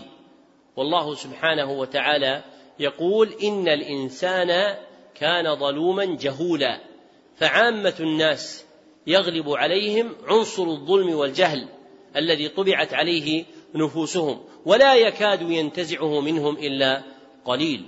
ومن ذهبيات الذهبي قوله الإنصاف عزيز. وإذا كان هذا في زمان الذهب فكيف في زماننا هذا؟ والمقصود أن السلامة لك في مثل هذا المورد أن تقتدي بالعلماء الراسخين وأن تستن بسنتهم وتهتدي بطريقتهم ففي ذلك أمنك من الغلط والزلل. نعم. ومما يحذر منه مما يتصل بتوقير العلماء ما صورته التوقير ومآله الإهانة والتحقير كالازدحام على العالم والتضييق عليه وإلجائه إلى أعسر السبل فما ماته شيم بن بشير الواسطي المحدث الثقة رحمه الله إلا بهذا. فقد ازدحم أصحاب الحديث عليه فطرحوه عن حماره فكان سبب موته رحمه الله. المعقد الخامس عشر رد مشكله إلى أهله رد مشكله إلى أهله فالمعظم للعلم يعول على دهاقنته والجهابذة من أهله لحل مشكلاته. ولا يعرض نفسه لما لا تطيق. خوفا من القول على الله بلا علم والافتراء على الدين فهو يخاف سخطة الرحمن قبل أن يخاف صوت السلطان. فإن العلماء بعلم تكلموا وببصر, وببصر نافذ سكتوا. فإن تكلموا في مشكل فتكلم بكلامهم وإن سكتوا عنه فليسعك ما وسعهم. قوله فالمعظم للعلم يعول على دهاقنته وجهابذته وجهابذة أهله الدهاقنة جمع دهقان بالكسر والضم وذكر الفتح أيضا فهي من المثلثات من الكلمات ومعناه قوي التصرف مع حدة وأصله أعجمي ثم عرب. والجهابذة جمع جهبذ أي نقاد خبير ببواطن الأمور. نقاد خبير ببواطن الأمور. وأصله أعجمي كذلك ثم شاع في كلام أهل العلم. وقوله فإن العلماء بعلم تكلموا وببصر نافذ سكتوا فإن تكلموا في مشكل فتكلم بكلامهم وإن سكتوا عنه فليسعك ما وسعهم. يعلم منه أن أئمة الهدى رحمهم الله. لما قرروا أن السلامة لا يعدلها شيء قصدوا منع نفوسهم من التشوف إلى الولوج في متاهات الأنظار ومشكلات الأخطار من الوقائع التي تحدث بين الناس.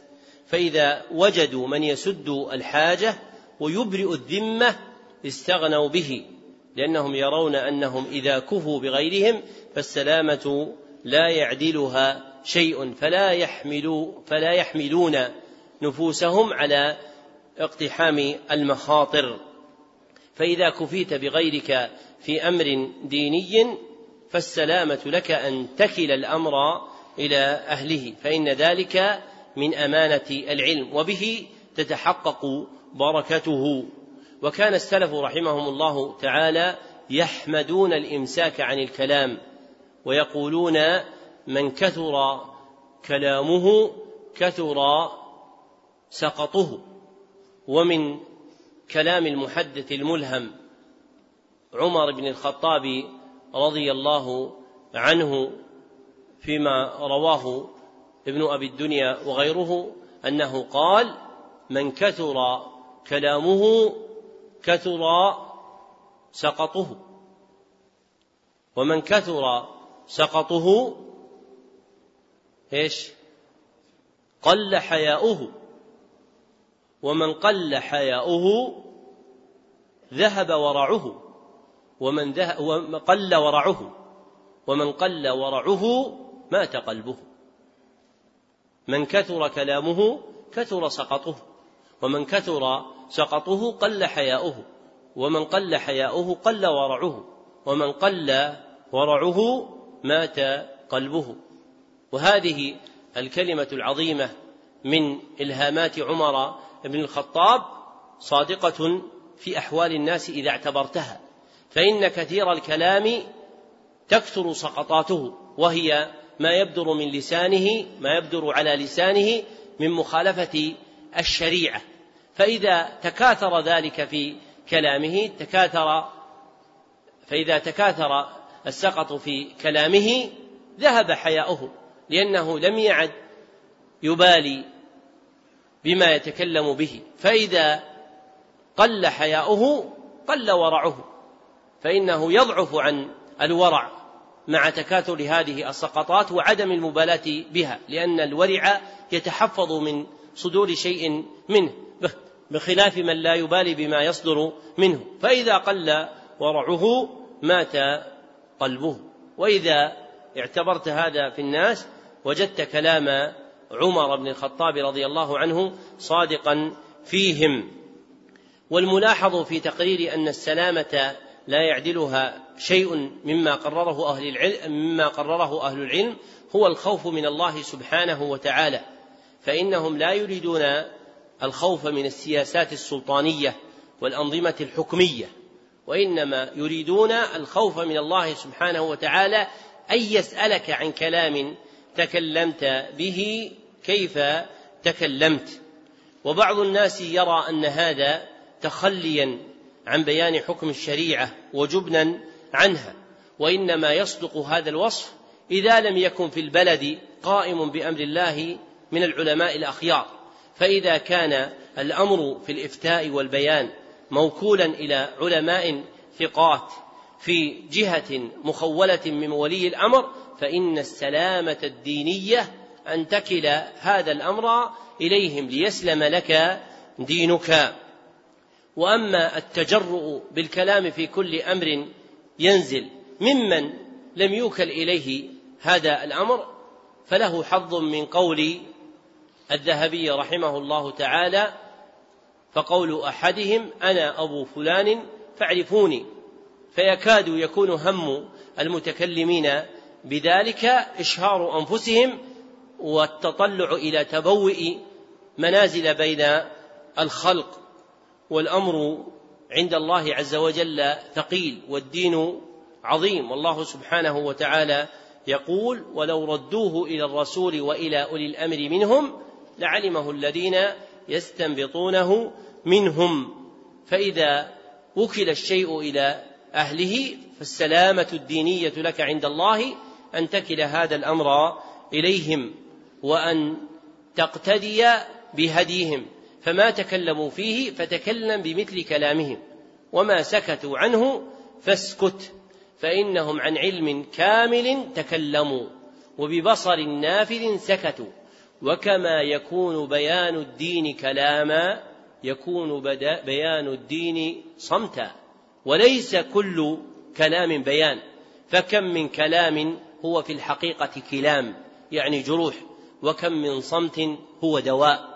فلا تظنن أن بيان الشرع إنما يكون بالكلام بل يكون أيضا بالصمت كما أرشد إلى ذلك النبي صلى الله عليه وسلم في الحديث المتفق عليه من كان يؤمن بالله واليوم الآخر فليقل خيرا أو ليصمت ومما ينبه إليه أن الناس باخره شغفوا بحب من يتكلم في كل ساقطة ولاقطة.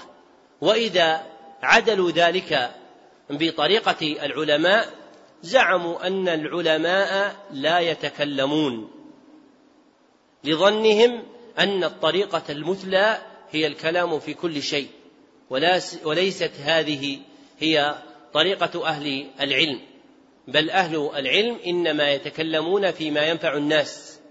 وأما الكلام في أمور لا تنبني عليها أحكام شرعية ولا يتعلق بها ما ينفع الناس فإنهم لا يتكلمون فيه لأن الكلام فيها شغل للناس عما يطلب منهم وينفعهم. ولما جهل هذا الأمر قيل إن العلماء لا يقومون بالدور المطلوب منهم. لتوهم المتكلم بهذه المقالة أن دور العلماء أن يتكلموا في كل شيء فحالهم نظير حال السياسيين الذين إذا سقطت ورقة توت تكلموا فيها وهذا مما يخالف هيبة العلم وسلطانه فإن العالم إنما يتكلم إذا وجد أن لكلامه نفعا والوظيفة التي وكلها الله عز وجل إليه هي النصيحة لأئمة المسلمين وعامتهم فهو ينصح ويبس ويبصر وينذر ويحذر فإن أجابوا فذلك خير وإن لم يجيبوا فقد برئت ذمته. وليست وظيفته أن يصنع عالما مثاليا من الحكام والمحكومين بل من شاء الله سبحانه وتعالى هداه ومن شاء الله سبحانه وتعالى أضله. فإذا وعيت هذه الوظيفة عرفت أن الواجب على صاحب العلم هو أن يبين للناس ما ينفعهم لا أن يبين للناس ما يطلبون. فإن طلبة الناس لا تتناهى وأما ما ينفعهم مما جاءت به الشريعة فهو ينتهي إلى حد محدود وقدر معين.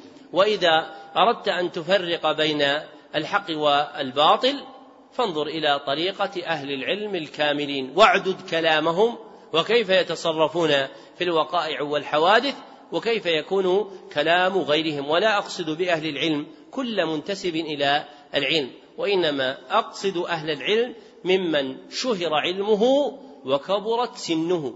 فمن جاوز السبعين ممن شهر بالعلم اعتبروا حاله وحال غيره قبل أن تجدوا أبناء السبعين فيهم من يخالف طريقة هؤلاء لكن لا زال في بلاد المسلمين بقية من الأكابر الذين يسيرون على طريقة من قبلهم والعلم في هذه الأمة موروث فامتثلوا طريقتهم وكل شيء يخالف هذه الطريقة فإنها من مبتكرات الآراء التي لا ترجع إلى دليل من الكتاب والسنة. نعم. ومن أشق المشكلات الفتن الواقعة والنوازل الحادثة التي تتكاثر مع امتداد الزمن والناس في هذا الباب طرفان ووسط فقوم أعرضوا عن استفتاء العلماء فيها وفزعوا إلى الأهواء والآراء يستمدونها من هيجان الخطباء ورقة الشعراء وتحليلات السياسيين وإرجافات المنافقين وقوم يعرضون وقوم يعرضونها على العلماء لكنهم لا يرتضون قالهم ولا يرضون, ولا يرضون مقالهم فكأنهم طلبوا جوابا يوافق هوى في نفوسهم فلما لم يجدوه مالوا عنهم. والناجون من نار الفتن السالمون من وهج المحن هم من فزع إلى العلماء ولزم قولهم. هم من فزع. هم من فزع إلى العلماء ولزم قولهم. قوله السالمون من وهج المحن الوهج بالتحريك حر النار. فمعنى الجملة السابقة السالمون من حر نار المحن. نعم. وإن اشتبه عليه شيء من قولهم أحسن الظن بهم فطرح قوله وأخذ بقولهم فالتجربة والخبرة هم كانوا أحق بها وأهلها وإذا اختلفت أقوالهم لزم قول جمهورهم وسوادهم إيثارا للسلامة فالسلامة لا يعدلها شيء وما أحسن قول ابن عاصم في مرتقى الوصول. وواجب في مشكلات الفهم تحسين الظن بأهل العلم ومن جملة السلامة لا يعدلها شيء يعني عند من؟ عند من السلامة؟ عند من؟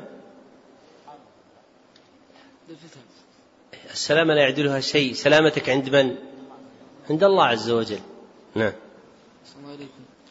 ومن جملة المشكلات رد زلات العلماء والمقالات الباطلة لأهل البدع والمخالفين فإنما يتكلم فيها العلماء الراسخون بينه الشاطبي في الموافقات وابن رجب في جامع العلوم والحكم وإذا تعرضت الناشئة والدهماء للدخول في هذا الباب تولدت فتن وبلايا كما هو مشاهد في عصرنا فإنما نشأت كثير من الفتن حين تعرض للرد على زلات العلماء والمقالات المخالفة للشريعة بعض الناشئة الأغمار والجادة السالمة عرضها على العلماء الراسخين والاستمساك بقولهم فيها. قوله بعض الناشئة الأغمار الأغمار جمع غمر بضم أوله وسكون ثانية ويضم أيضا فيقال غمر وغمر وهو الذي لم يجرب الأمور ولم يطلع على حقائقها. ومن بدائع الأشعار قول أبي حيان الأندلسي يظن الغمر يظن الغمر أن الكتب تهدي أخا فهم لإدراك العلوم وما يدري الجهول بأن فيها غوامض حيرت عقل الفهيم. إذا رمت العلوم بغير شيخ ضللت عن الصراط المستقيم وتلتبس الأمور عليك حتى تصير أضل من توم الحكيم. نعم. المعقد السادس عشر توقير مجالس العلم وإجلال أوعيته فمجالس العلماء كمجالس الأنبياء. قال سهل بن عبد الله من أراد أن ينظر إلى مجالس الأنبياء فلينظر إلى مجالس العلماء. يجيء الرجل فيقول يا فلان أي شيء تقول في رجل حلف على امرأته بكذا وكذا فيقول طلقت امرأته ويجيء آخر فيقول ما تقول في رجل حلف على امرأته بكذا وكذا فيقول ليس يحنث بهذا القول وليس هذا إلا لنبي أو لعالم فاعرفوا لهم ذلك. وقال مالك بن أنس إن مجالس العلماء تحتضن بالخشوع والسكينة والوقار. وقد كان مالك رحمه الله إذا أراد أن يحدث توضأ وجلس على صدر فراشه وسرح لحيته وتمكن من جلوسه بوقار وهيبة ثم حدث. وكان عبد الرحمن بن مهدي لا يتحدث في مجلسه. لا يتحدث. أحسن الله إليكم. وكان عبد الرحمن بن مهدي لا يتحدث في مجلسه ولا يبرى فيه قلم ولا يتبسم فيه أحد. وكان وكيع بن الجراح وكان وكيع بن الجراح في مجلسه كأنهم في صلاة. فعلى طالب العلم أن يعرف لمجالس العلم حقها فيجلس فيه جلسة الأدب ويصغي إلى الشيخ ناظرا إليه فلا يلتفت عنه من غير ضرورة ولا يضطرب ولا يضطرب لضجة يسمعها ولا يعبث بيديه أو رجليه ولا يستند بحضرة شيخه ولا يتكئ على يده ولا يكثر التنحنح والحركة ولا يتكلم مع جاره وإذا عطس خفض صوته وإذا تثاءب ستر فمه بعد رده جهده. إنما ذكرت هذه الآداب في مجالس العلم لأنها روضة العلم المعظمة ومقامته الموقرة التي تحفها الملائكة وتغشاها السكينة وتتنزل عليها الرحمة والعلم صلاة القلب قاله ابن جماعة. فإذا جلس طالب العلم في حلقته أحرم به ولزمه الإقبال عليه وقطع نفسه عن كل ما يشغلها عنه. فإن اشتغال القلب بغير العلم يضعف وصول العلم إلى القلب.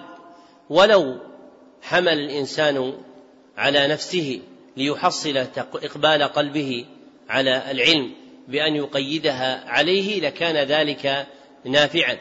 وقد روى البخاري معلقا أن ابن عباس كان يضع القيد والكبل في في قدم عكرمة مولاه يعلمه القرآن والفرائض فأدرك عكرمة رحمه الله تعالى وصار من كبار أصحاب ابن عباس. نعم.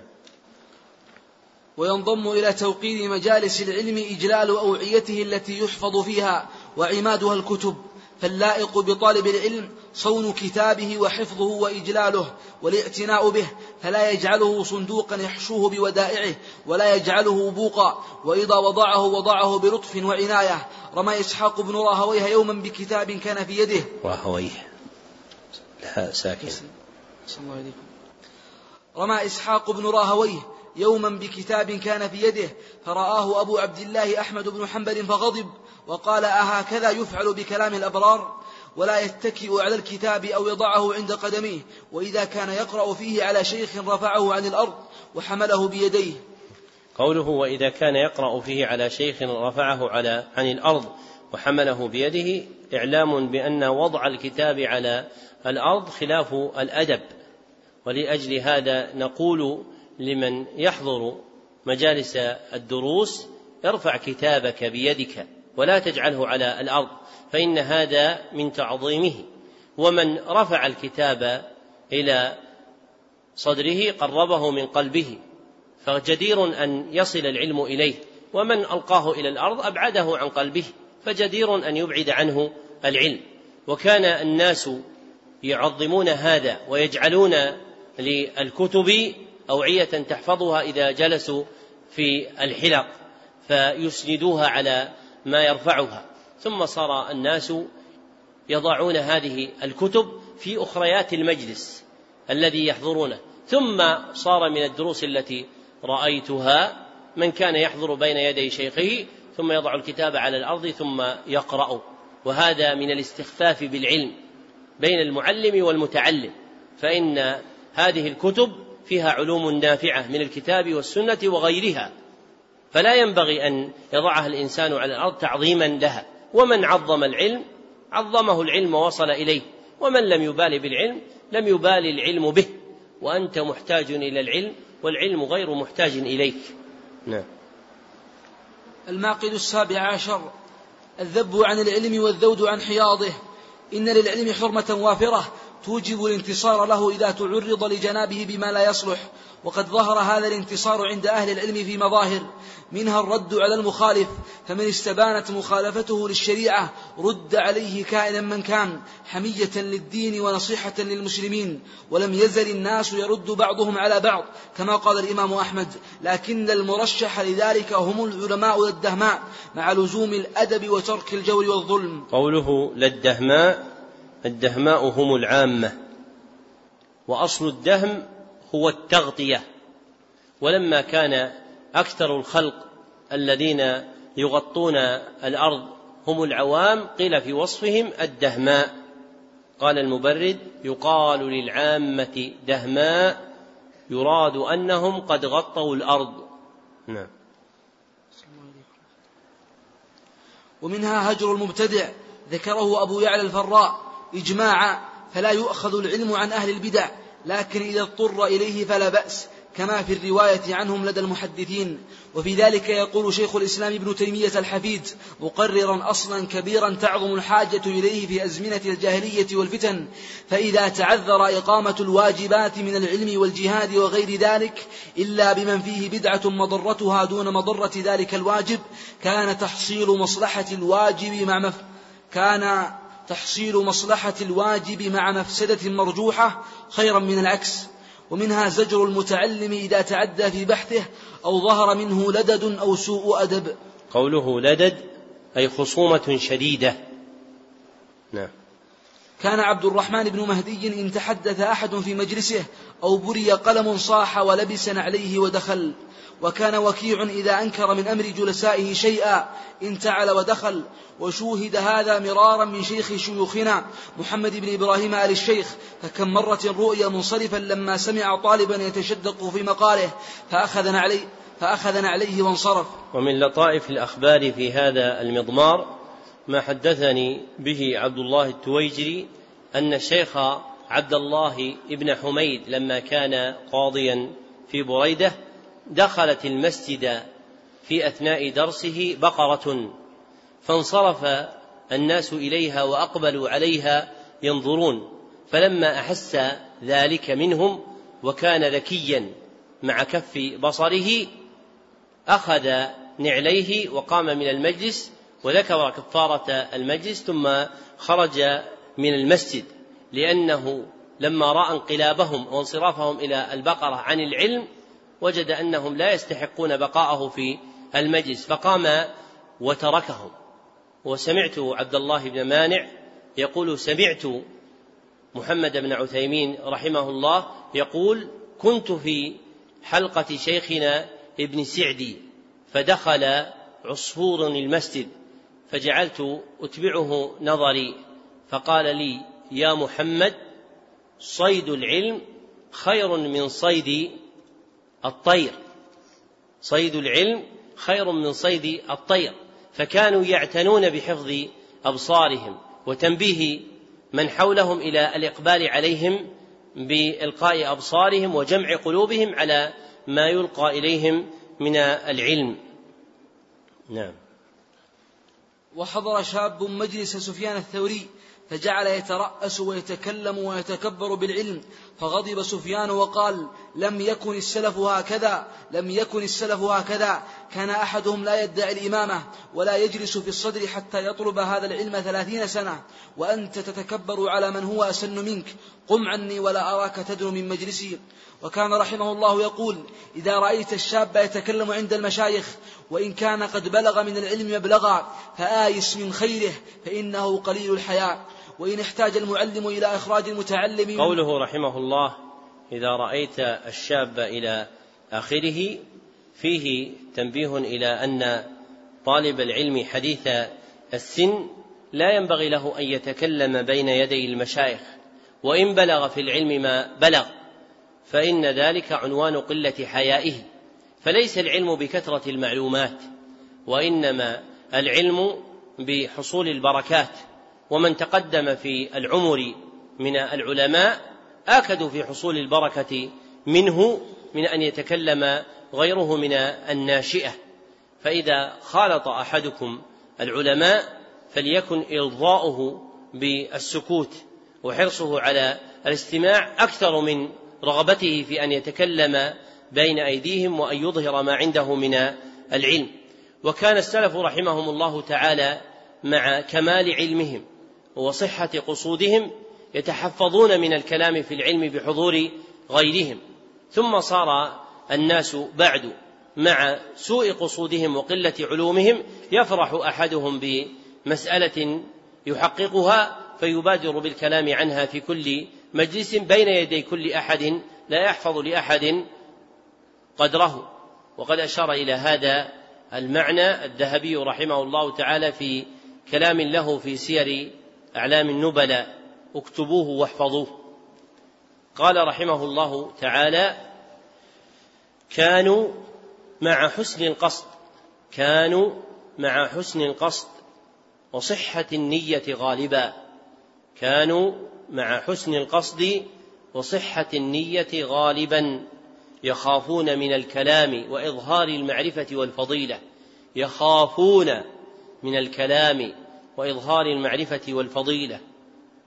واليوم يكثرون الكلام مع نقص العلم وسوء القصد. واليوم يكثرون الكلام مع نقص العلم وسوء القصد. انتهى كلامه. وإذا كان الذهبي يذكر هذا في زمانه واصفا له بالكثرة فإنه في زماننا صار أكثر من الكثير.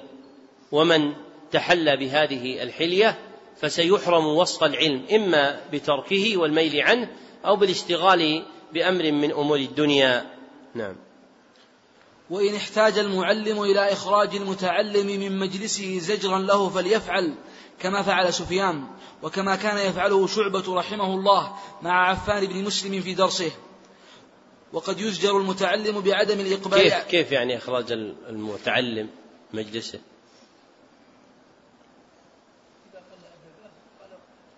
إذا قل أدب قال اخرج. الآن وين يسوونه؟ في المدارس والجامعات. لكن لا جاء في حلقة الشيوخ قال للشيخ كم الله يهديك؟ قالوا الشيخ متشدد. وهذا من الجهل. فإن من لا يستحق العلم لا ينبغي أن يجلس في حلقة العلم. العلم لا يراعي أحدا وإن كان ابن من كان. العلم يراعي حرمته. فمن قام بحرمته قام العلم له. ومن لم يبال بحرمته استحق الحرمان من العلم ولو كان من أبناء الملوك. وعلى هذا كان السلف. والطلاب إذا طردها الأستاذ من القاعة الحصة القادمة يجي ولا ما يجي؟ يجي أول واحد. علشان يبين يعني سلامة قصده فيأتي حتى يمحو حبوته. والطالب إذا ما هو الآن يقال له اخرج من الدرس قيل له انتبه في الكتاب أو قيل له لا تتكي أو قيل له لا ترد على الجوال أو قيل يا أخي لا يكون وجهك هكذا وشيخك هكذا فأنت تجلس إليه وهو يجلس إليه. أما أن تجعل ظهرك إليه أو جنبك إليه فليس هذا من أدب العلم؟ قال هذا تشدد. وهذا من الجهل بالعلم. وزاد هذا الجهل سكوت المعلمين عن تأديب المتعلمين. إذا لم يتأدب المتعلم لن يحصل العلم. واعلموا يا إخوان أن من يحملكم على الآداب ولو كان علمه قليلا خير لكم ممن لا يبالي بتأديبكم وإن كان علمه كثيرا. فقليل علم مع الأدب كمال وكثير علم مع قلة الأدب زوال. فليس العلم بكثرة العبارات. العلم بالبركة ولا يمكن أن تكون البركة مع قلة الأدب. فالذي يحضر الدرس ويلتفت هنا وهنا أو يرد على الجوال وشيخه ينظر إليه ولا ينصحه إن لم يراعي تدريج أحوال الناس فهذا غاش له. لأنه إن كان ناصحا له نبهه إلى أن هذه الحال لا تنبغي. وقد صار هذا الأمر عند الناس ضعيف الجانب. حتى أن أحدهم حدثني عن رجل يقرأ على شيخ في صحيح البخاري رن عليه جواله فرد عليه. إذا لم يكن للشيخ عندك هيبة فأين هيبة حديث رسول الله صلى الله عليه وسلم؟ لكن لما ضعفت هذه المعاني صار الناس لا يعرفون ولست ألوم متعلما وإنما ألوم معلم. ولومي للمتعلم إذا لم يدرك أن هذا من النصيحة له وأنه يجب أن يؤدب نفسه ليحصل على العلم. نعم. وقد يزجر المتعلم بعدم الإقبال عليه وترك إجابته فالسكوت جواب كما قال الأعمش. ورأينا هذا كثيرا من جماعة من الشيوخ منهم العلامة ابن باز رحمه الله فربما سأله سائل عما لا ينفعه فترك الشيخ إجابته وأمر القارئ أن يواصل قراءته أو أجابه بخلاف قصده. المعقد الثامن عشر التحفظ في مسألة العالم فرارا من مسائل الشغب. فرارا من مسائل الشغب. وحفظا لهيبة قوله فرارا من مسائل الشغب الشغب بسكون العين ولا تحرك فلا يقال الشغب والشغب هو تهييج الشر وتحريكه. وما يجري على ألسنة الناس من قولهم أحداث الشغب لحن منتشر وإنما يقال أحداث الشغب. ومن ذكر هذه اللغة وهي التحريك من اللغويين فإنها من مبتدراته وليست من المأنوس الموروث عن قدماء أهل اللغة. نعم.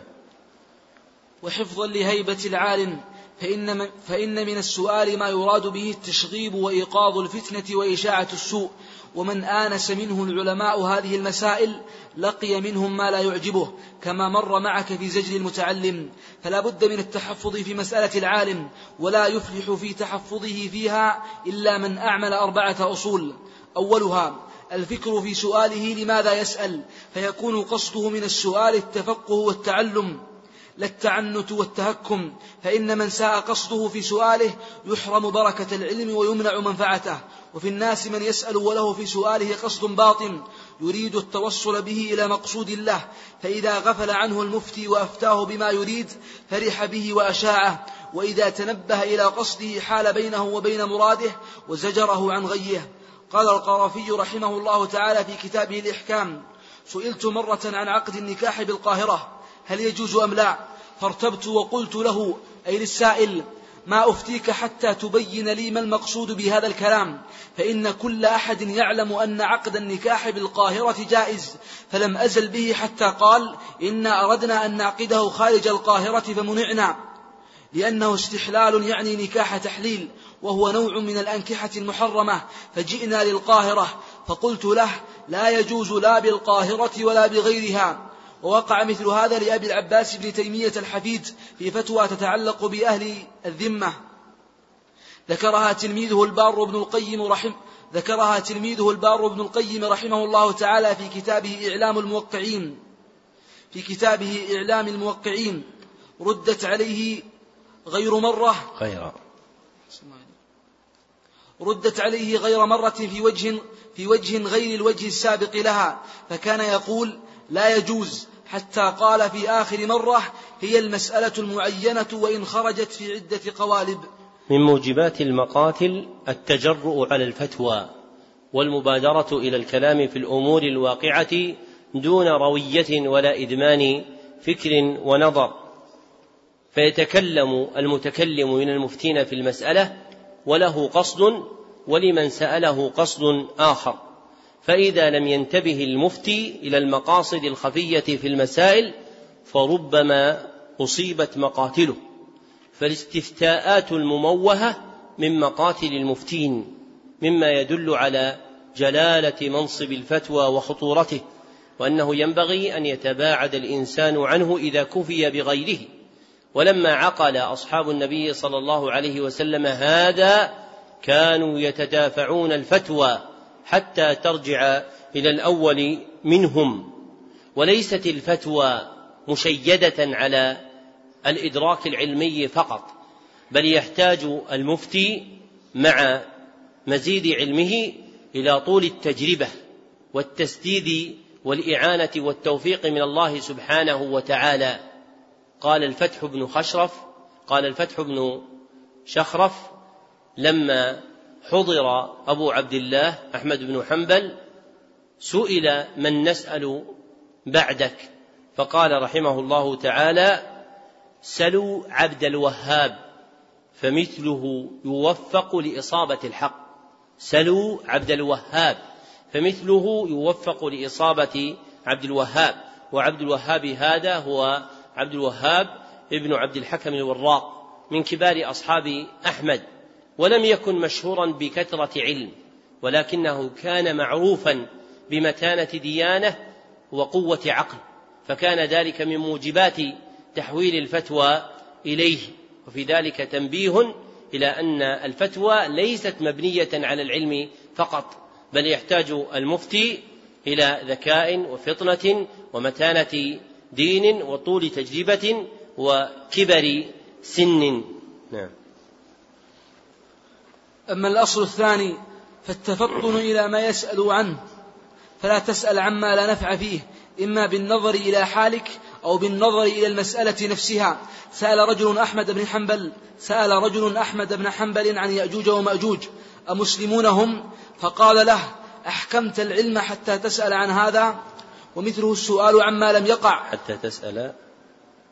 أحسن الله عليك. فقال له أحكمت العلم حتى تسأل عن ذا. ومثله السؤال ومثله السؤال عما لم يقع. أو ما لا يحدث أو ما لا يحدث به كل أحد. وإنما يخص به قوم دون قوم. قوله وإنما يخص به قوم دون قوم هذا أصل من أصول تلقي الدين. وأن فيه ومنه ما يخص به قوم دون قوم. ومن تبويبات البخاري في صحيحه باب من خص بالعلم قوما دون قوم. فمن مدارك بث العلم ونفع الناس به أن يكون من العلم ما يخص به بعض أهله ولا يكون حما مستباحا لكل أحد. ولم يزل العلماء على هذا حتى ضعف هذا الأصل. وكان شيخ شيوخنا محمد بن إبراهيم رحمه الله تعالى له درس لا يحضره إلا أربعة من كبار أصحابه لأن ما يلقى من العلم مما يصلح لهم وتحتمله قلوبهم. وفي ذلك حفظ للعلم وإجلال له وتعريف للناس بمقامه. ومما ينبه إليه أن من حفظ العلم وإقامة ناموسه وتشييد أركانه إعمال هذا الأصل.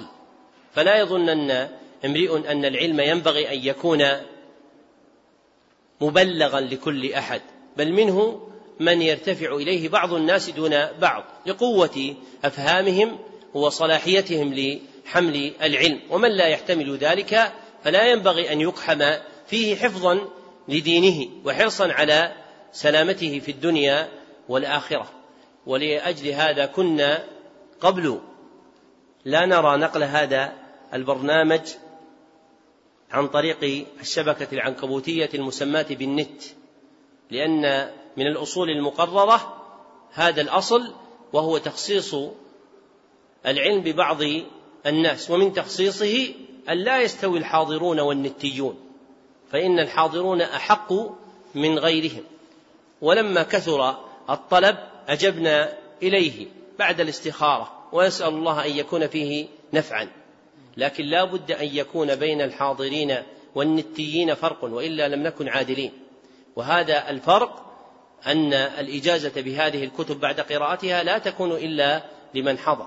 أما الإخوان الذين يحضرون عبر سماع هذا الدرس فهم يستفيدون ما يستفيدون من الفوائد التي تقرأ أو تلقى. وأما الإجازة بهذه الكتب فلا تكون لهم ولذلك إذا بلغنا موضع الإجازة فإن الأخ القائم على النقل يقفل النقل.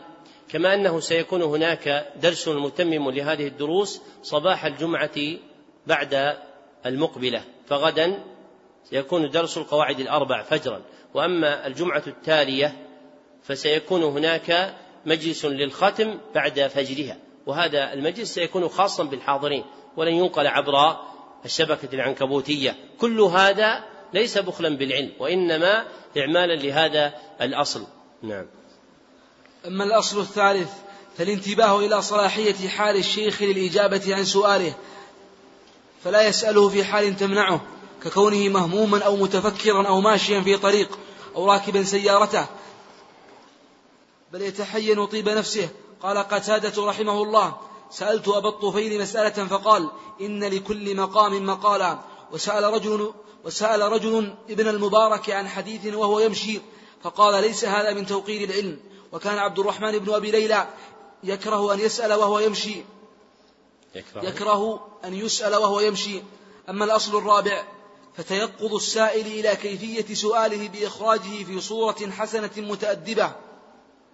فيقدم الدعاء للشيخ ويبجله في خطابه ولا تكون مخاطبته له كمخاطبته أهل السوق وأخلاط العوام.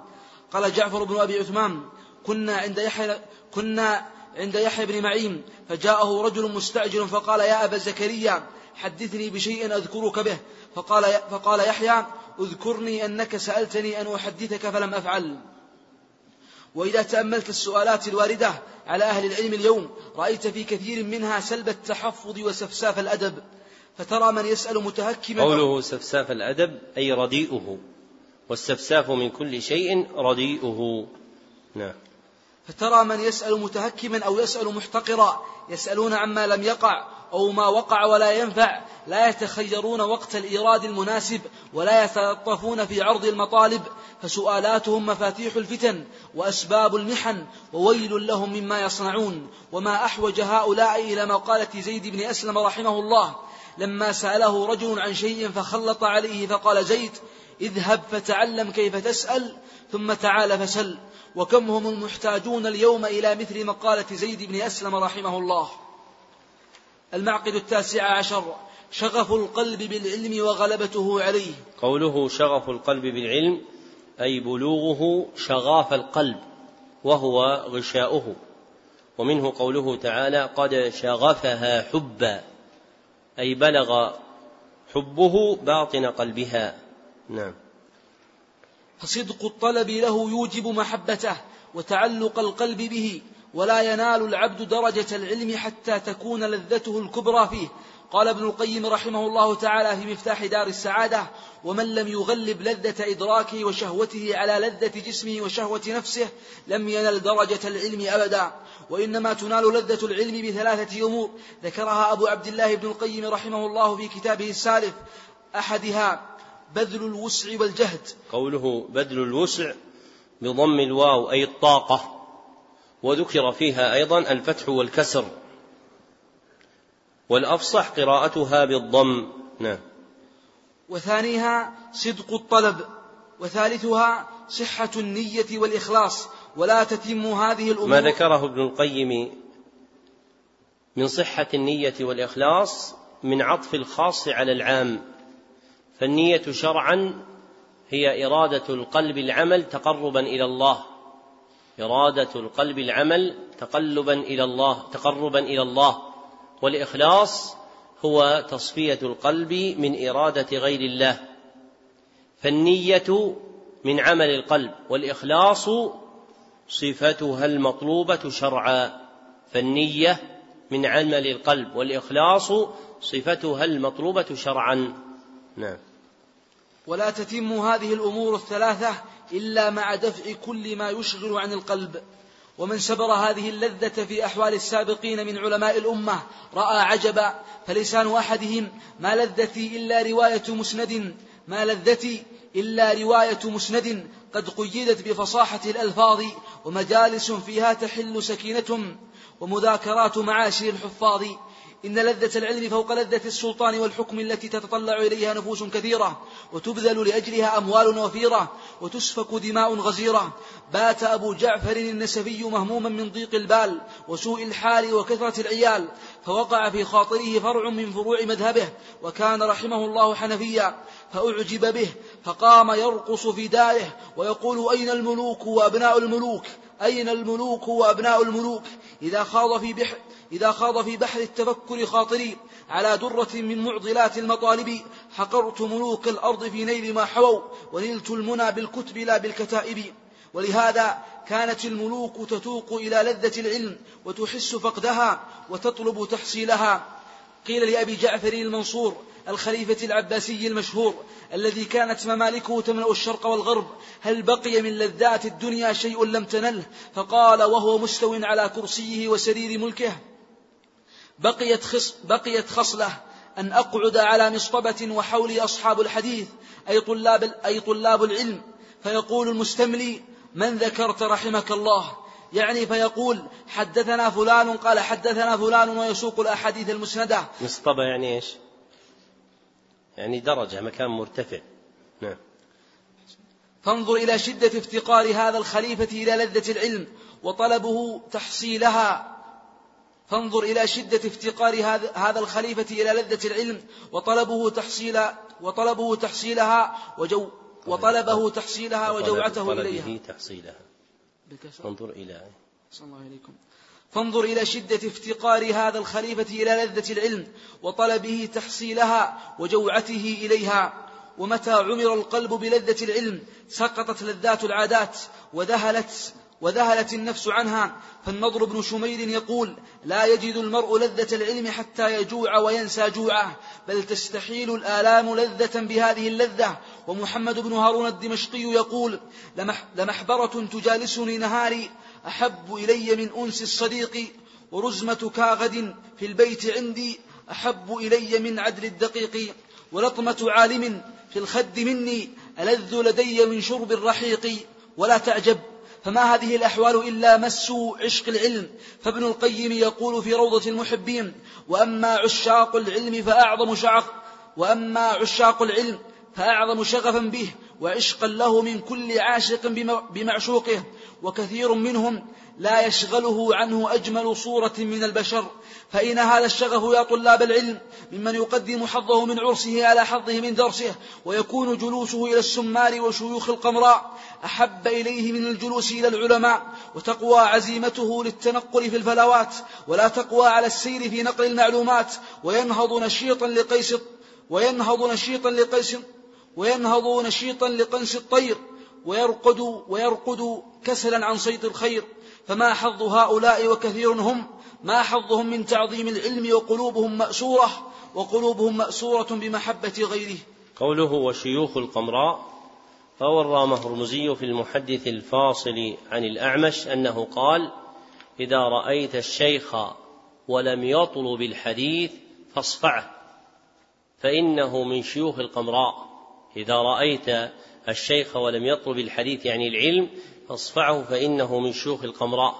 قال سهل بن إسماعيل شيخ الرام هرمزي قلت لأبي عقبة يعني شيخه محمد بن عقبة الشيباني ما شيوخ القمراء؟ فقال شيوخ دهريون يجتمعون في ليالي القمر يعني الليالي المقمرة شيوخ دهريون يجتمعون في ليالي القمر فيتحدثون بأيام الخلفاء ولا يعرف أحدهم ولا يعرف أحدهم كيف يتوضأ. انتهى كلامه. فهم أناس طالت أعمارهم منسوبون إلى الدهر والدهر تكون النسبة إليه دهريون إلا أنهم مع طول أعمارهم لم يطلبوا ما يلزمهم من العلم. ولهذا كانوا مستحقين للصفع لأنه ضيع ما يجب عليه من العلم فهو لا يحسن الوضوء فهو لا يحسن الوضوء التي لا تصح الذي لا تصح صلاته إلا به. فلما كانت هذه حاله كان مستحقا للصفع عند الأعمش رحمه الله. نعم. المعقد العشرون حفظ الوقت في العلم إذا كان العلم أشرف مطلوب والعمر يطوى كجليد يذوب فعين العقل حفظ الوقت فيه والخوف من تقضيه بلا فائدة والسؤال عنه يوم القيامة يحملني وإياك على المبالغة في رعايته. قال ابن الجوزي رحمه الله في صيد خاطره ينبغي للإنسان أن يعرف شرف زمانه وقدر وقته فلا يضيع منه لحظة في غير قربة ويقدم فيه الأفضل فالأفضل من القول والعمل. ومن هنا عظمت رعاية العلماء للوقت حتى قال محمد بن عبد الباقي البزاز ما ضيعت ساعة من عمري في لهو أو لعب. وقال أبو الوفاء بن عقيل الذي صنف كتاب الفنون في ثمانمائة مجلد إني لا يحل لي أن أضيع ساعة من عمري. وبلغت بهم الحال أن يقرأ عليهم حال الأكل. فلقد كان أحمد بن سليمان البلقاسي المتوفى عن ثمانية وعشرين سنة يقرئ القراءات في حال أكله خوفا من ضياع وقته في غيرها. فكان أصحابه يقرؤون عليه وهو يتناول مأكله ومشربه. بل كان يقرأ عليهم وهم في دار الخلاء. فكان ابن تيمية الجد رحمه الله إذا دخل الخلاء لقضاء حاجة قال لبعض من, قال لبعض من حوله اقرأ في هذا الكتاب وارفع صوتك.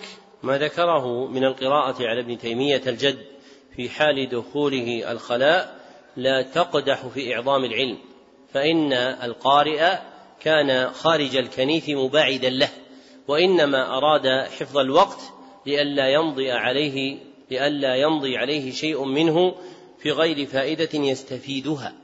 وفي تاريخ ابن عساكر عن أحمد بن علي أحمد بن علي الرقام قال سألت عبد الرحمن ابن أبي حاتم عن كثرة سماعاته وسؤالاته أبيه فقال ربما كان يأكل وأقرأ عليه ويمشي وأقرأ عليه ويدخل الخلاء وأقرأ عليه. ويدخل البيت في طلب شيء وأقرأ عليه. فكانوا لشدة حرصهم على حفظ الوقت فيما ينفعهم من قراءة العلم يقرؤونه في مثل هذه الأحوال التي ذكرت. نعم. وتجلت هذه الرعاية للوقت عند القوم رحمهم الله في معالم عدة لم تبلغها الحضارات الإنسانية قاطبة منها. قوله لم تبلغها الحضارات الإنسانية الإنسانية نسبة إلى الإنسان. وهو اسم جنس يقع على الواحد والجمع والذكر والأنثى مشتق من الأنس أو النسيان.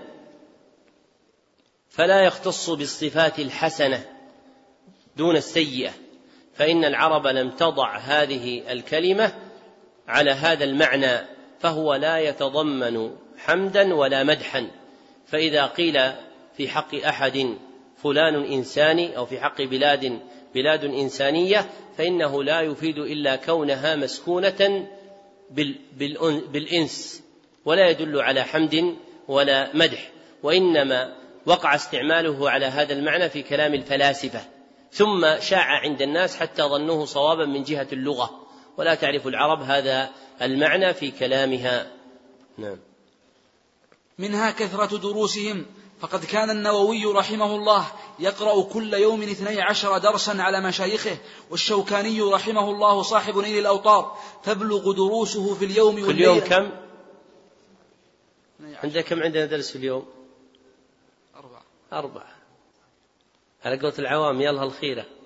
يعني وين وين بحالنا وين حالهم؟ الله المستعان نعم. بعدين إحنا كم نقرأ؟ كم يوم؟ ثمانية أيام ثمانية أيام هم كم يقرؤون؟ يعني النووي بقي على هذه الحال خمس سنوات حتى أدرك رحمه الله. نعم. والشوكاني. والشوكاني والشوكاني رحمه الله صاحب نيل الأوطار تبلغ دروسه في اليوم والليلة ثلاثة عشر درسا منها ما يأخذه عن مشايخه ومنها ما يأخذه عنه تلاميذ ومنها ما يأخذه عنه تلامذته. وأربى محمود الألوسي صاحب التفسير عليهم جميعا فقد كان يدرس في اليوم أربعة وعشرين درسا. ولما اشتغل بالتفسير والإفتاء نقصت إلى ثلاثة عشر درسا. ثم رأيت في ترجمة محمد بن أبي بكر بن جماعة أن دروسه تبلغ في اليوم والليلة نحو خمسين درسا. خمسين درس يا أخوان. خمسين درس. يعني يسمع الإنسان يقول هذا خيال لكن لا تأتين بذكرنا مع ذكرهم ليس الصحيح إذا مشى كالمقعد كان هذا الرجل مما يدرس يدرس في السحر قبل الفجر بساعة. يدرس في السحر من شدة ولعه بالعلم واهتمامه بتعليمه. فلذلك صارت دروسه خمسين درسا في اليوم والليلة. نعم. ومنها كثرة مدروساتهم فقد درس ابن التبان المدونة نحو ألف مرة. وربما وجد في بعض كتب عباس بن الفارسي بخطه درسته ألف مرة. وكرر غالب بن عبد الرحمن المعروف بن عطية والد صاحب التفسير المشهور صحيح البخاري سبعمائة مرة ومنها كثرة مكتوباتهم. فأحمد بن عبد الدائم المقدسي أحد شيوخ العلم من الحنابلة كتب بيده ألفي مجلد ووقع مثله لابن الجوزي. ومنها كثرة مقروءاتهم. فابن الجوزي رحمه الله طالع وهو بعد في الطلب عشرين ألف مجلد ومنها كثرة شيوخهم. فالذين جاوز عدد شيوخهم الألف كثير في هذه الأمة. وأعجب ما ذكر أن أبا سعد السمعاني بلغ عدد شيوخه بلغ عدد شيوخه سبعة آلاف شيخ. قال ابن النجار في ذيل تاريخ بغداد وهذا شيء لم يبلغه أحد. ومنها كثرة مسموعاتهم ومقروءاتهم. هذا هذا من كان في زمانه يضارعه؟ كان ابن عساكر. ولكن السمعاني تنكر ودخل بلاد الشام وكانت في يد الصليبيين تنكر ودخلها وأخذ عن شيوخها بخلاف ابن عساكر. فمن شدة ولعه بالعلم دخل إلى هذه البلاد التي احتلها الصليبيون حريصا على إدراك من فيها من بقايا العلماء. نعم. ومنها كثرة مسموعاتهم ومقروءاتهم على شيوخهم من التصانيف المطولة والأجزاء الصغيرة فقد تعد بالآلاف المؤلفة كما وقع لابن السمعاني المذكور وصاحبه ابن عساكر في جماعة آخرين. ومنها كثرة مصنفاتهم حتى عدت ألف مصنف لجماعة من علماء هذه الأمة منهم عبد الملك بن حبيب عالم الأندلس وأبو الفرج بن الجوزي. فاحفظ أيها الطالب وقتك فلقد أبلغ الوزير الصالح بن هبيرة. فلقد أبلغ الوزير الصالح بن هبيرة في نصحك بقوله والوقت أنفس ما عنيت بحفظه وأراه أسهل ما عليك يضيع. أسهل. وأراه أسهل ما. وأراه أسهل ما عليك يضيع. قوله ما عنيت بحفظه بالبناء للمفعول أي شغلت. ويجوز في قوله أراه الفتح والضم. أراه إذا كان من العلم وأراه إذا كان من الظن. نعم. الخاتمة. إلى هنا بلغ القول التمام وحسن قطع الكلام بالختام. فيا شداة العلم وطلابه ويا قصاد الفقه وأربابه. قوله يا شداة العلم. شداة العلم جمع شاد. والشادي في العلم هو من أخذ بطرف منه. وهي عندهم مرتبة فوق مرتبة المبتدئ. نعم. امتثلوا معاقد التعظيم وأنتم تقبلون على مقاعد التعليم تجدوا نفعه وتحمدوا عاقبته وإياكم والتهاون بها والعزوف عنها فإنها مفتاح العلم ومرقاة الفهم فبها تجمع العلوم وتؤصل وبها تيسر الفنون وتحصل فشمروا عن ساعد الجد ولا تشغلوا بميعة الجد. واحفظوا رحمكم الله قول أبي عبد الله بن القيم رحمه الله طالب النفوذ إلى الله والدار الآخرة بل إلى كل علم وصناعة ورئاسة بحيث يكون رأسا في ذلك مقتدا به فيه يحتاج أن يكون شجاعا مقداما حاكما على وهمه. غير مقهور تحت سلطان غير مقهور تحت سلطان تخيله. زاهدا في قوله حاكما على وهمه الوهم بسكون الهاء هو الظن وأما بتحريكها الوهم فهو الغلط والمقصود هو الأول. نعم. غير مقهور تحت سلطان تخيله زاهدا في كل ما سوى مطلوبه عاشقا لما توجه إليه عارف بطريق الوصول إليه والطرق القواطع عنه مقدام الهمة ثابت الجأش لا يثريه عن مطلوبه لو ملائم ولا عذل عادل كثير كثير السكون دائم الفكر غير مائل مع لذة المدح ولا ألم الذم قائما بما يحتاج إليه من أسباب معونته لا تستفزه المعارضات شعاره الصبر وراحته التعب محبا لمكارم الأخلاق حافظا لوقته لا يخالط الناس إلا على حذر كالطائر الذي يلتقط الحب بينهم قائما على نفسه بالرغبة والرهبة طامعا في نتائج الاختصاص على بني جنسه غير مرسل شيئا من حواسه عبثا ولا مسرحا خواطر ولا مسرحا خواطره في مراتب الكون. وملاك ذلك هجر العوائد وقطع العلائق الحائلة بينك وبين المطلوب. انتهى كلامه رحمه الله. فما أجمله فما أجمله ذكرى وتبصرة. قوله رحمه الله ملاك الأمر بفتح الميم. وتكسر أيضا أي قوام الشيء وهو نظامه وعماده. والنظام الذي يجمع ما سبق هو ما أرشد إليه رحمه الله هنا. فقد رد تحصيل المطلوبات المعظمة إلى أصلين متى وجد حصل الإنسان مطلوبه المعظم؟ أحدهما هجر العوائد وهو ترك ما جرت عليه عادة الناس وألفوه مما يضعف السير إلى المطلوب. والثاني قطع العلائق أي الوشائج والصلات الحائلة بين العبد ومطلوبه.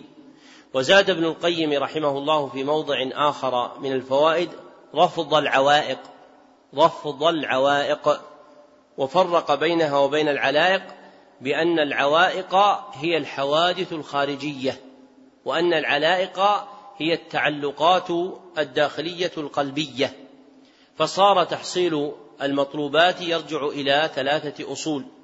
أولها هجر العوائد وثانيها قطع العلائق وثالثها رفض العوائق. فمتى تحرى الإنسان هؤلاء في مقصود يطلبه أدركه؟ نعم. اللهم يسر لنا تعظيم العلم وإجلاله. واجعلنا ممن سعى له كذلك فناله. اللهم إنا نسألك علما نافعا ونعوذ بك من علم لا ينفع. اللهم علمنا ما ينفعنا وانفعنا بما علمتنا وزدنا علما وعملا. اللهم اقسم لنا من خشيتك ما تحول به بيننا وبين معصيتك ومن طاعتك ما تبلغنا به جنتك ومن اليقين ما تهون به علينا مصائب الدنيا. اللهم متعنا بأسماعنا وأبصارنا وقوتنا أبدا ما أحييتنا. واجعله الوارث منا. اللهم لا تجعل الدنيا أكبر همنا ولا مبلغ علمنا ولا إلى النار مصيرنا ولا تسلط علينا من لا يخافك فينا ولا يرحمنا. آمين. قوله وقوتنا بالإفراد كما هو الوارد في لفظ الحديث وموافقة اللفظ النبوي أولى من ابتداء كلام غيره وهو المصدق بقوله تعالى ويزدكم قوة إلى قوتكم فالقوة جاءت مفردة بخلاف الأسماع والأبصار وهذا هو الوارد في حديث ابن عمر عند الترمذي ومتعنا بأسماعنا وأبصارنا وقوتنا وبهذا ينتهي شرح الكتاب على نحو مختصر يبين مقاصده الكلية ومعانيه الإجمالية. اللهم إنا نسألك علما في المهمات ومهما من المعلومات وبالله التوفيق. وقبل انصرافكم أود التذكير بأمور أحدها التحريض على إغلاق الجوالات لأنها تشوش على حضور الدرس وتقطع إقبال القلب فهي من العلائق التي ينبغي أن تقطعوها لئلا تقطعكم. ومنها التنبيه إلى أنه ليس من أدب الدرس التفرق والبعد عن الحلقة والذي جاءت به السنة هو الدنو من الدنو من الحلقة والدخول فيها. وإذا كان الإنسان فيها ومنها أقرب كان تحقق الأجر له أعلى وأجلى. ولذلك ينهى عن التفرق في مجالس العلم لأن السنة على خلاف ذلك.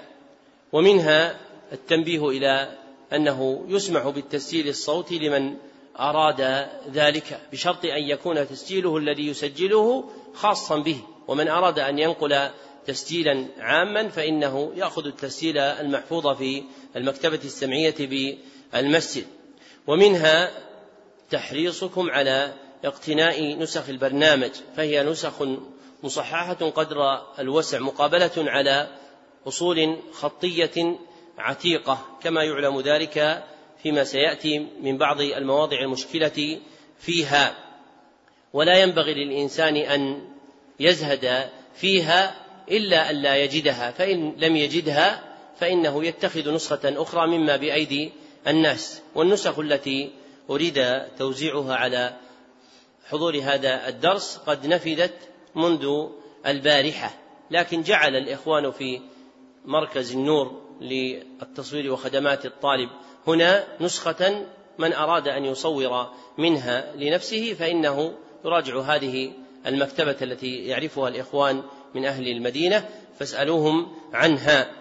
ومما ينبه إليه النهي عن استصحاب شرح أثناء قراءة هذه الكتب سواء كان للمتكلم مما فرغ من كلامه في دروس سابقة أو كان لغيره. فإن الأنفع للمرء أن يحضر بنسخة المتن فإن كانت هذه النسخة مما سبق التقرير عليها فإنه يأتي بها ويزيد عليها وإن كانت جديدة فإنه يكتبها على هذه النسخة النسخة الجديدة.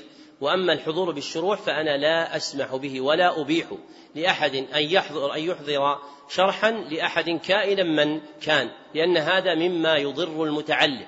ولم تكن من عادة أهل العلم إحضار الشروح إلا في حق الشيخ.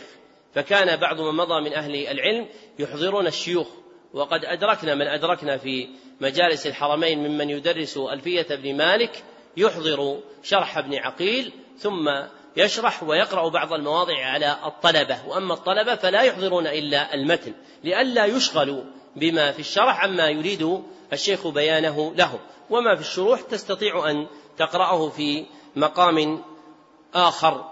ومن أحب أن يؤخر نقل هذه المعلومات على نسخته بعد سماعها صوتيا يحضر كناشا أي دفترا ثم يكتب فيه ما يسمع من الفوائد. ومما ينبه إليه أيضا أنه توجد بطاقات للأسئلة ستجدونها في أماكن متفرقة من هذا المجلس وهي الأوراق المعتمدة للإجابة عنها إن شاء الله تعالى. وما عدا ذلك من الأوراق فإننا لا نقبل السؤال الوارد عليه. إلا هذا الصباح فقد وهل الأخ الذي سيحضر الأوراق عن إحضارها. فهذا الصباح نأخذ الأوراق التي كتبتم فيها. وأما ما عدا ذلك فثم بطاقات بيضاء ستوجد في أماكن متعددة يمكنكم أن تكتبوا الأسئلة عليها. وهي لكتابة الأسئلة وليست لكتابة الفوائد. يأخذها الأخ ثم يكتب عليها الفوائد. هذه موقوفة على أسئلة الدروس. فلا تجعل لغيره. والتنبيه الأخير أرجو منكم جميعا أن لا يلحقني أحد فأنتم في شغل وأنا في شغل. والسلام إن شاء الله تعالى نؤخره إلى ختم الدروس. سيكون في وقت للسلام عليكم سلاما خاصا. وأما السلام العام فبمجرد الجلوس قلت السلام عليكم فحصل السلام على الجميع. ومنفعة ذلك لي ولكم. فأمل الا يثقل أحد على نفسه ثم يثقل عليه بلحاقي وسؤالي.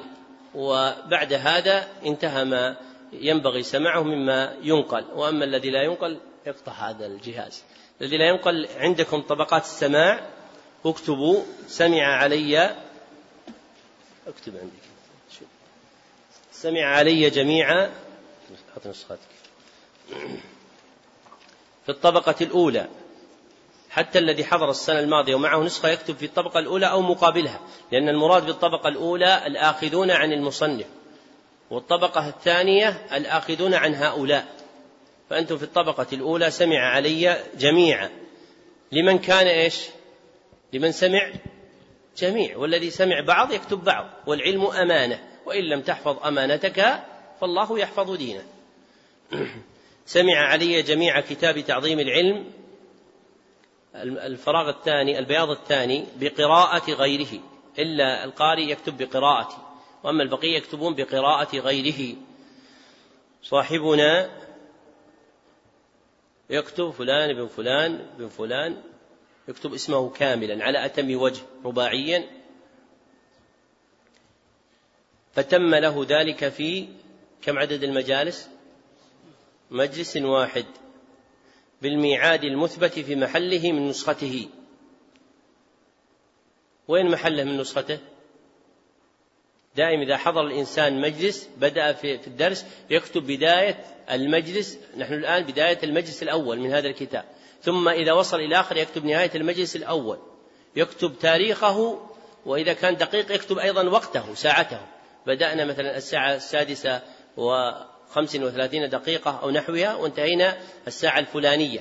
وإذا كان أكثر من مجلس يكتب مثلا بداية المجلس الأول ثم يكتب نهاية المجلس الأول ثم بداية المجلس الثاني ثم نهاية المجلس الثاني وهلم جرا وهذا عندنا مجلس واحد يكتب في البداية وفي النهاية.